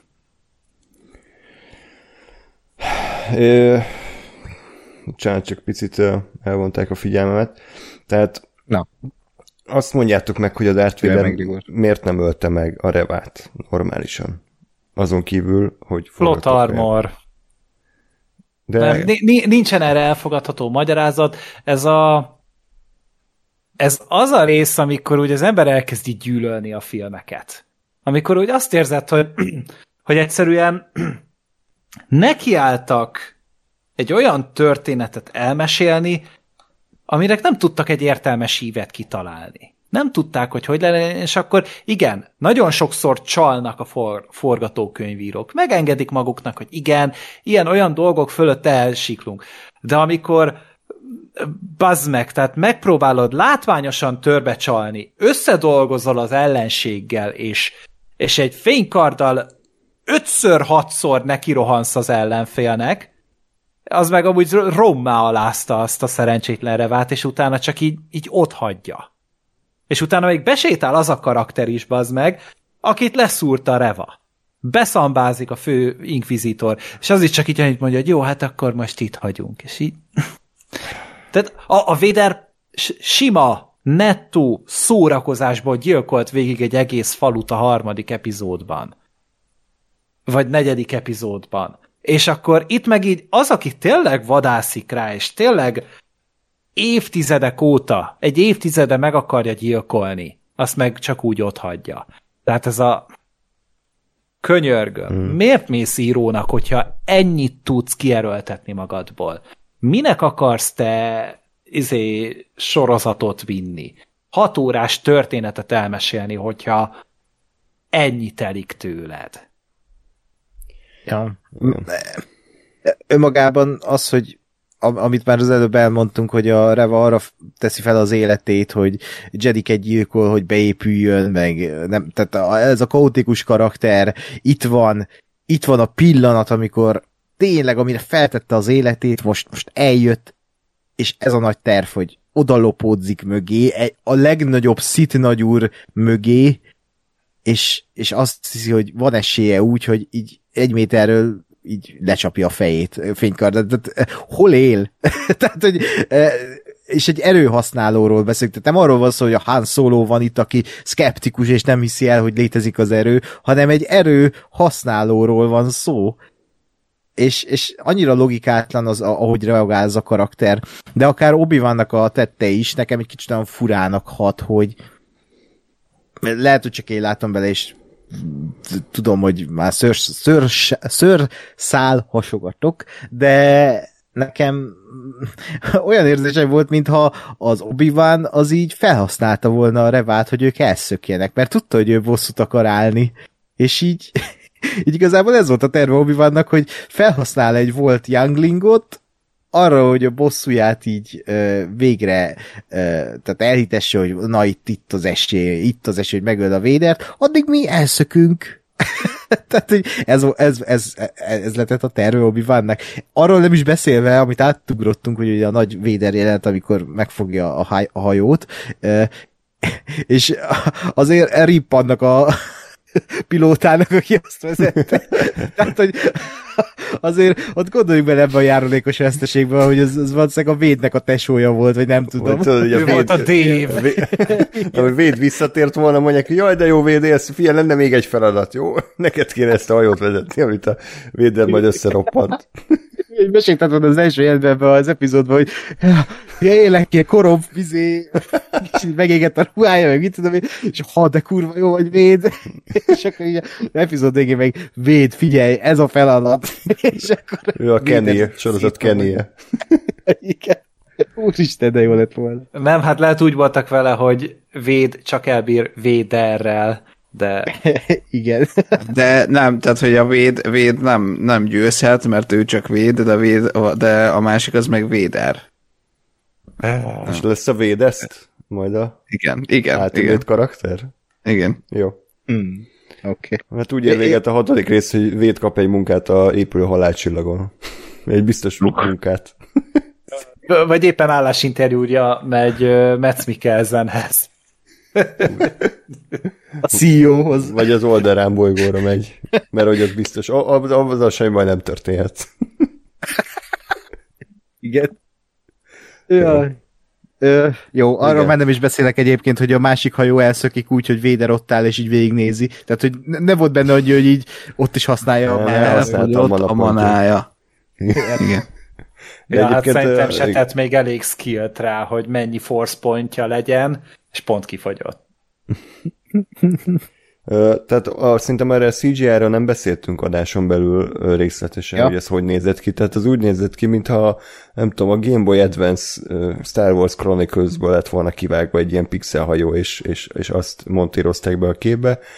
Hipnotikusan szarul nézett ki, és megint ott tartunk, hogy nem értem. Tehát a korábbi Star Wars sorozatokban ennél 100-szor minőségibb CGI-t láthattunk a Boba Fettbe is, meg a Mandalorianbe is. Tehát pont itt fogyott volna el a pénz, vagy ez nem, szerintem John Favreau szándékosan szabotált ezt, mert hogy nem engedték a közelébe, és ő pont úgy alakította ki a menetrendet a saját sorozatainak a digitális utómunkáihoz, hogy hát szegény Obi-Wan-t nem tudják beszorítani. Ó, úgy sajnálják, és tényleg egy ilyen office-os jelenetet képzelek el, ahol így mindig széttárja a karját, hogy bocsi, nekünk is határidőre kell dolgoznunk. És hát szegény Obi-Wan-nak ez lett a jussa. Impostor. De fú, annyi, tehát erről eszéket lehetne írni, hogy ez a pársnit, ez miért rossz?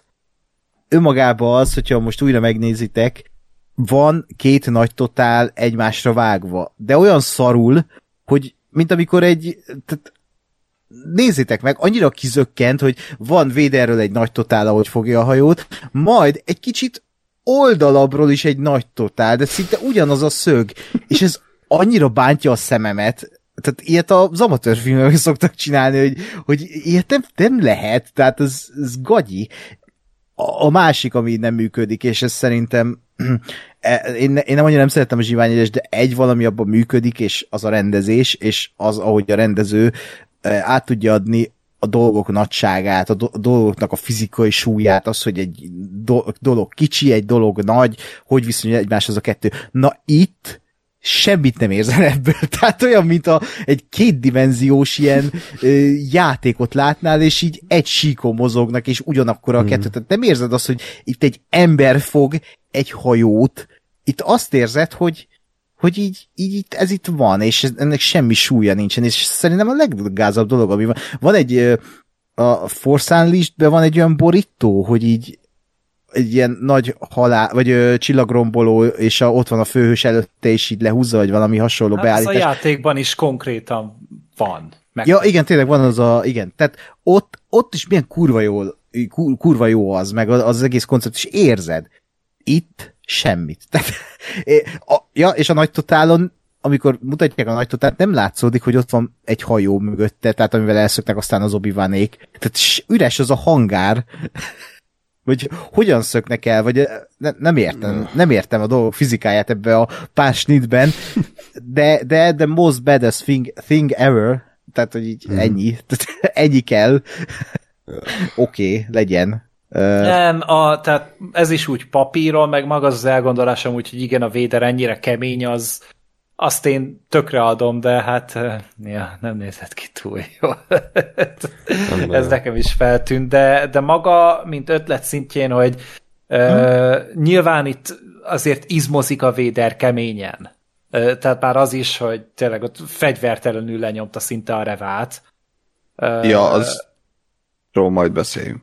És hogy az is így, tehát ott is így próbálták ezt építeni, meg utána ezt, tehát tényleg azért látszik, hogy arra akarnak rámenni, hogy az Obi-Wan nem biztos, hogy őt lebírja győzni fizikailag.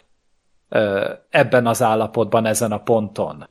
Én legalábbis azt érzem úgy, hogy ha lesz is egy nagy rematch a következő epizódban, akkor ott tuti, hogy az Obi-Wan el fog menekülni. Tehát ott nem az lesz, hogy a Vadert ott hagyja az Obi-Wan, hogy na jól van, dögöljél meg, és felgyújtja megint, mert ilyen szadista állat. Erről majd beszéljünk a végén, mert van egy teóriám. Jól van. Jó. Na, én csak ennyit akartam mondani amúgy. Nem tudom, nekem valahogy nem szúrta ki a szemem, hogy ennyire szar lenne a CGI, de majd visszanézem, hogy tényleg. A mögött elbújó hajó az egy kicsit fájdalmas volt, de nekem azért megszületett az a pillanat, hogy így bazd meg, hogy Darth Vader bejön, és így azt mondja a kis csillagkönyv, nem mész sehova. Az nekem működött, meg a Revával a párharca is.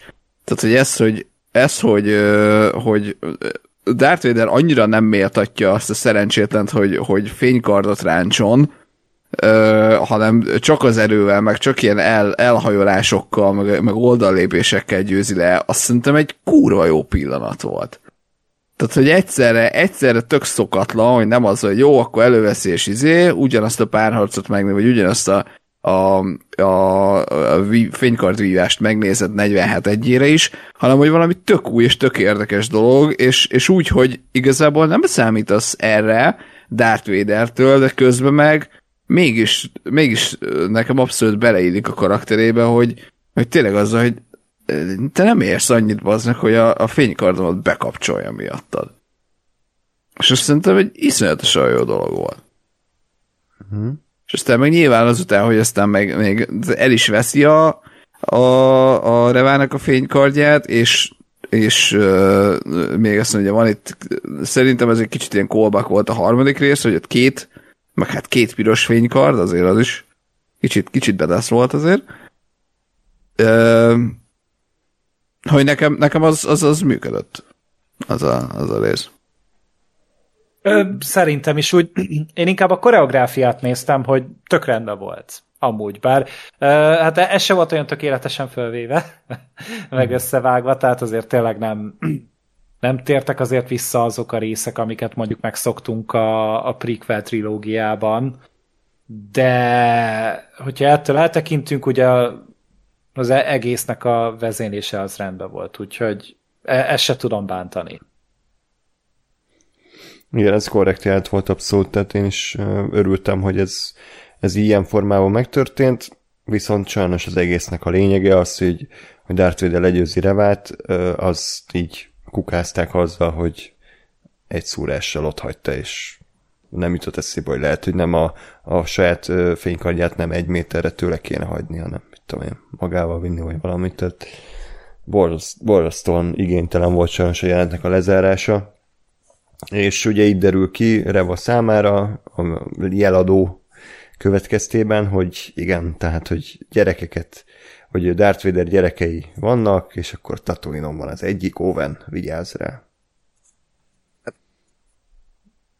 De az is lehet, hogy mondjuk el akar a Vadernek a szintjére jutni, hogy na akkor ő is megöl egy pár younglingot, és akkor hát, ha ő is úgy megszerzi azt az XP-t, amit te esetleg az Anakin begyűjtött a 66-os parancs alatt, lehet, hogy nem. Jó, de ott az első pálya az a buckalakók. Yeah. Igaz. Mégis Tatooine-on van az is. Igazad van. Hasznosatok ellemessen. De mondjuk azt nem értem, hogy miért lenne jó az a Revának, hogyha megtalálja a Luke-ot? Tehát, hogy igen, igen. Neki az miért érdeke? Hogy most a Védert megzsarolja vele? Hát, hogy... Szerintem igen. Hát meg azért... Azt gondolja, hogy a Védert ezt érdekelni fogja? Hát figyelj, azért szerintem igen, hát én nem gondolom, hogy ez ne lehetne érdekesen előadni. Nyilván ugye az, hogy tényleg a Vader az amúgy most így zárójel, hogy... Tud róla, ugye? Igen, én ezt akartam kérdezni. De hogy mikor, vagy miért, vagy hogyan tud? Hát ez az, hogy hogyan. Ez az, amit nem tudunk, és igen, én amikor befejeztem ezt az epizódot, és azzal ért véget, hogy Tatooine, közeli a Luke-ról, hogy bazd meg, én ezt tudom. Tehát, hogy mi ez a cliffhanger a végén? Tehát, hogy tudom, hogy ott a Luke, tudom, hogy életben van, tudom, hogy jó, élni fog, tudom, hogy a valaha volt legszarabb Star Wars filmben lesz egy főszereplő, tehát tudom. A Last Jedi-ben, valóban. Igen.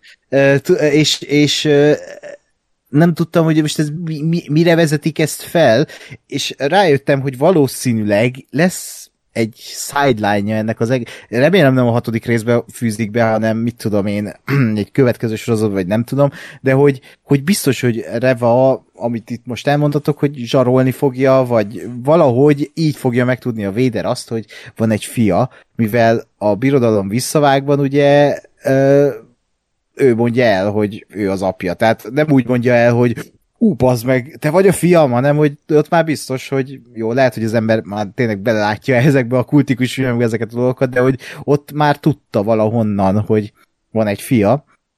És ha jól emlékszem, de lehet rosszul, ő sose, vagy on-screen sose volt olyan jelenet, hogy így megtudta valahonnan, vagy hogy megtudtuk mi nézők, hogy ő nem tudja, tehát semmire nem volt jel, csak az, hogy ott maga biztosan állítja, hogy ő a fia. Úgyhogy nem tudom. Nekem nincs szükségem erre, az a baj.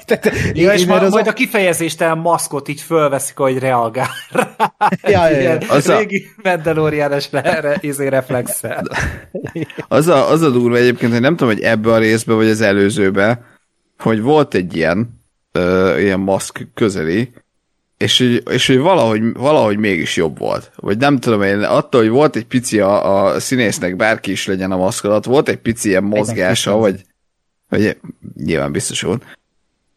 Tehát, hogy nem az volt, hogy egy ilyen teljesen mozdulatlan volt, hanem egy picit mozgott, és valahogy egyáltalán nem éreztem azt, mint a Mandalorianban, hogy na most az meg közelítenünk a sisakról tényleg, tehát hogy oké, hanem valahogy olyan érzésem volt, hogy mintha tényleg lenne mimikája a sisaknak.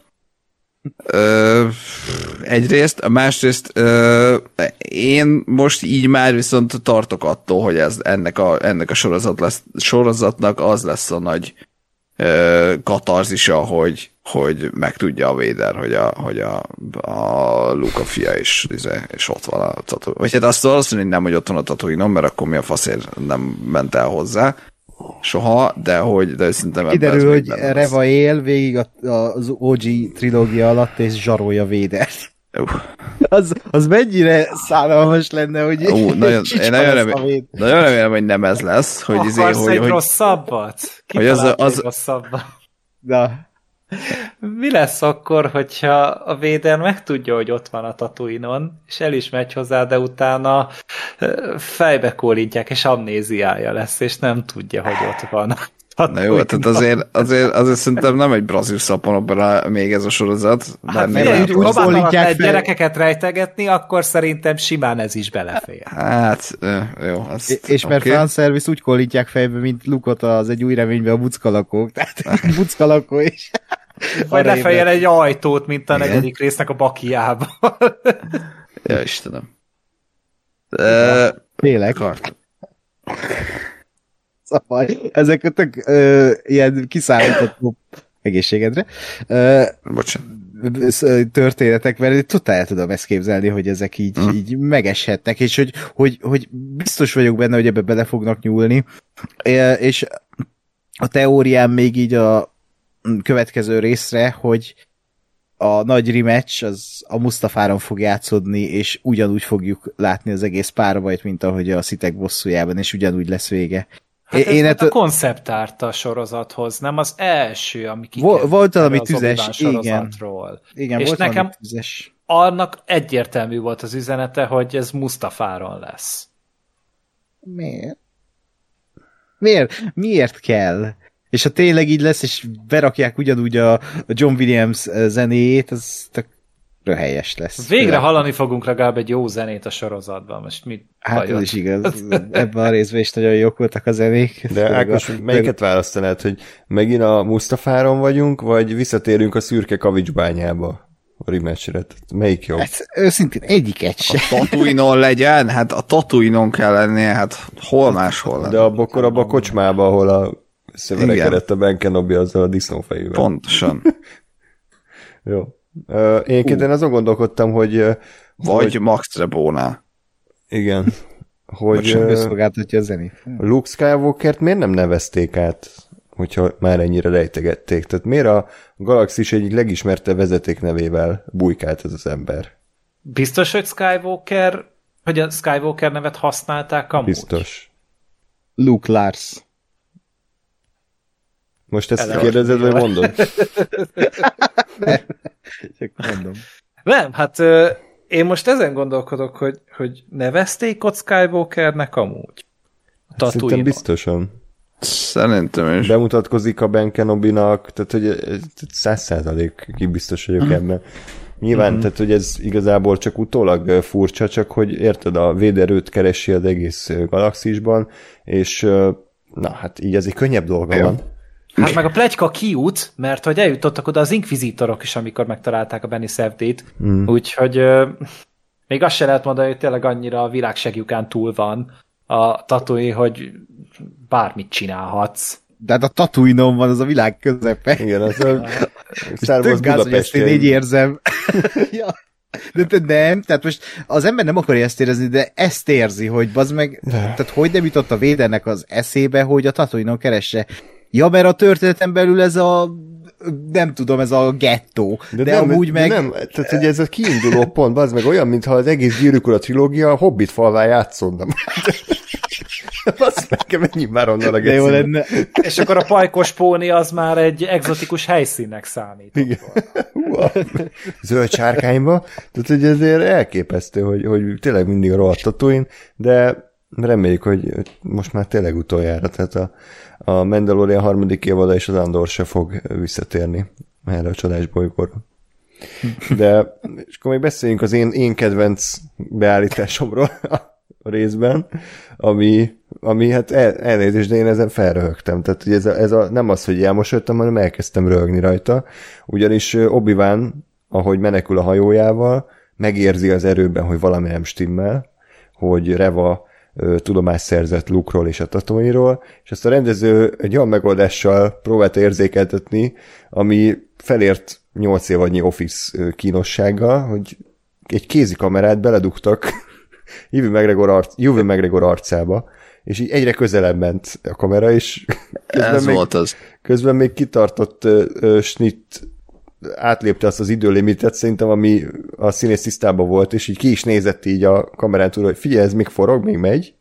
Hát, még megy, jó, akkor még nézek. És egyre közelebb és közelebb megyünk.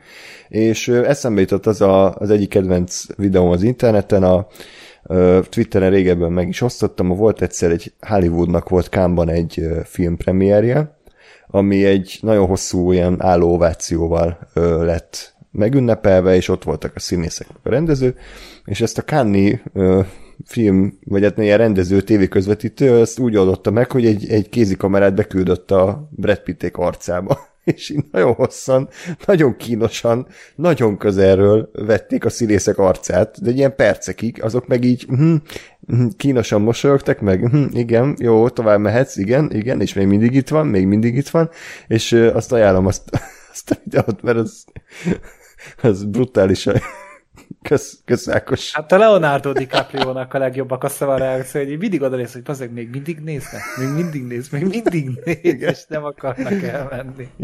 És eszembe jutott, hogy ebbe a csodálatos videóba simán be lehetne vágni az Obi-Wan Kenobi utolsó jelenetét az 5. részből, mert pontosan ugyanazzal a kínos érzéssel távoztam utána, úgyhogy ennek örülök, hogy ezt megadta nekem a sorozat, ezt az élményt, de nem biztos, hogy ez méltó egyébként a Star Wars címhez is, ahhoz, amihez lehetett volna ez a sorozat. Nektek erről van valami véleményetek, vagy csak engem ragadott magával ez a snitt? Hát ezután felértékelődött számomra, inkább azt mondom. Legjobb snitt ever. Nekem csak annyi hozzáfűzni való dolgom, hogy fura volt. Tehát itt is azt éreztem, hogy így értem, de vágd el. Hogy így miért nem vágod el?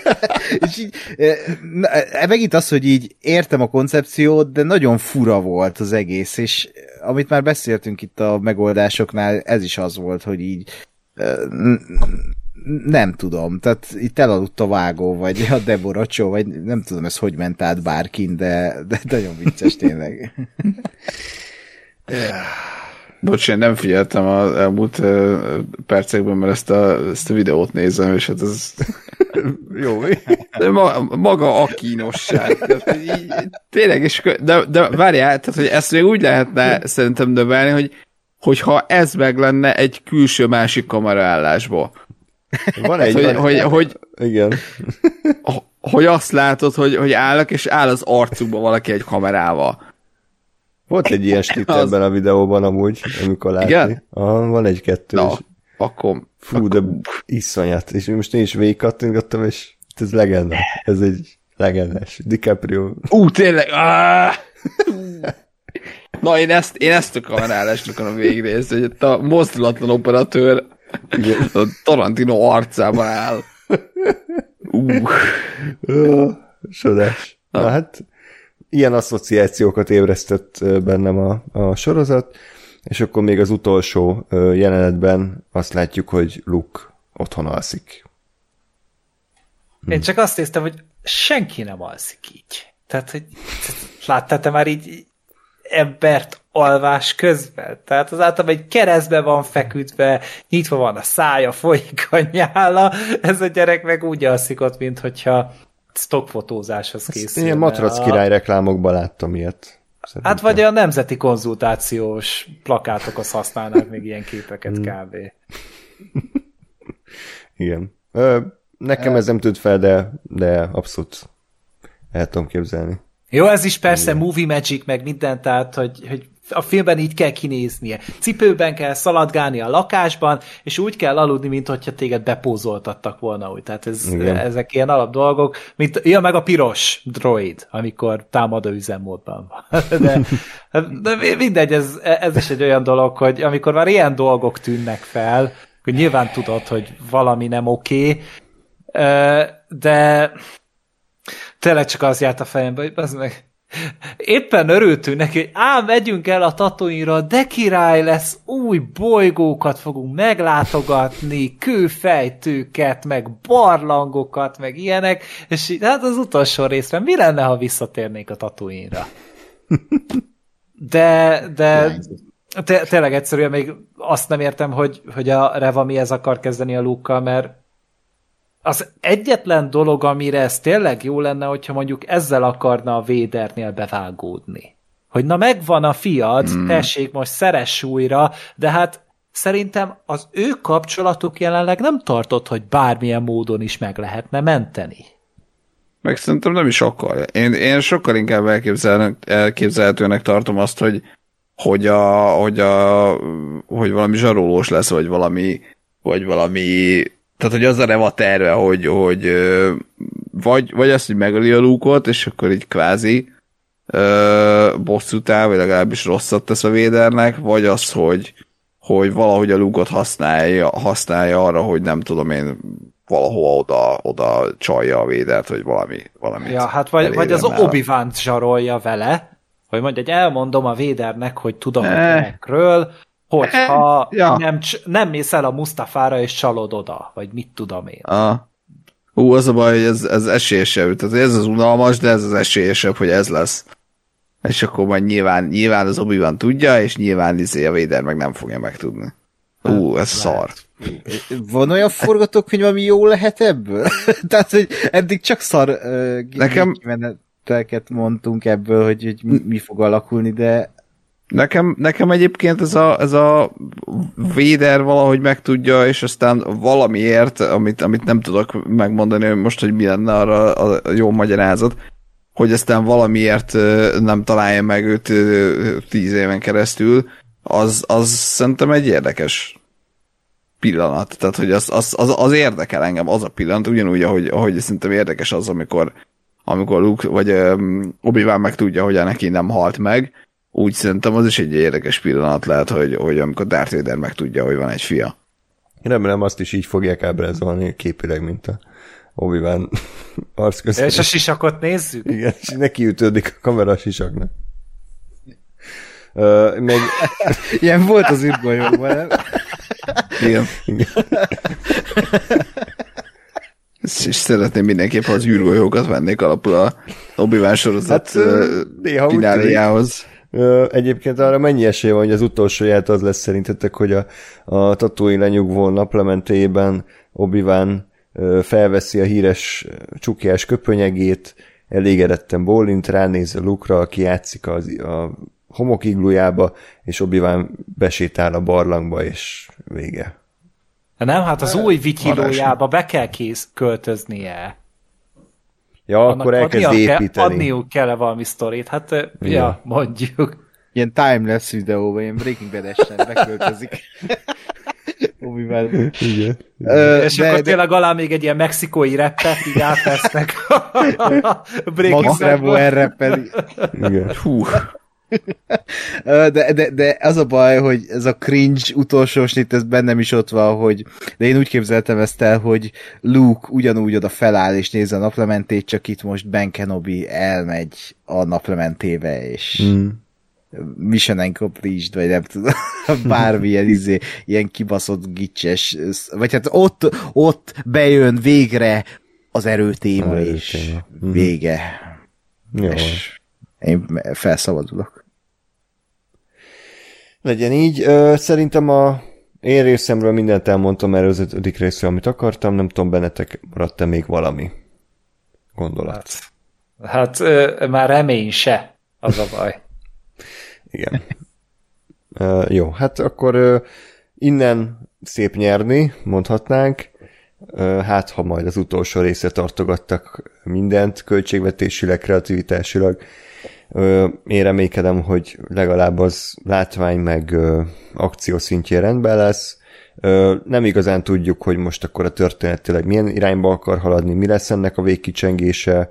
Elvileg az egésznek arról kéne szólnia, hogy Obi-Wan szerintem számot tesz a múlttal, és úgy helyre rakja azt, hogy igen, valóban az ő tanítványa volt Anakin, de meg tud magának bocsátani, és túl tud ezzel lépni, de mivel ezzel nem igazán foglalkoztunk eddig, még hogyha ez is lesz az ő karakterévének a lezárása, nem tudom, hogy azt tudom érezni, hogy megérte, és hogy ez egy jó karakterfejlődés volt, meglátjuk. Illetve, hogy Leiával mit kezdenek, mert most ebben a részben nem nagyon foglalkoztunk a Leiával, tehát megint olyan, mintha az ő karaktere csak egy időhúzás lett volna, hogy eljussunk ideig, hogy Obi-Wan és Vader újra összecsap. Úgyhogy nem tudom, hogy azzal mit akarnak kezdeni. Minden esetre köszönjük szépen, hogy velünk tartottatok. Ismét nem voltunk túl pozitívak, de azért igyekeztünk azokat a részeket kiemelni, amik egyébként tetszettek, és ahogy mindig nagyjából érvekkel megmagyarázni a negatív tapasztalatainkat, de kíváncsiak vagyunk, hogyha nektek tetszett ez a rész, akkor miért, és hogyha nem, akkor is nyugodtan írjátok le, és akkor jövő héten találkozunk a nagy fináléval, a nagy rematch, most már talán tényleg megtörténik, addig is pedig minden jót kívánok nektek, sziasztok! Sziasztok! Sziasztok!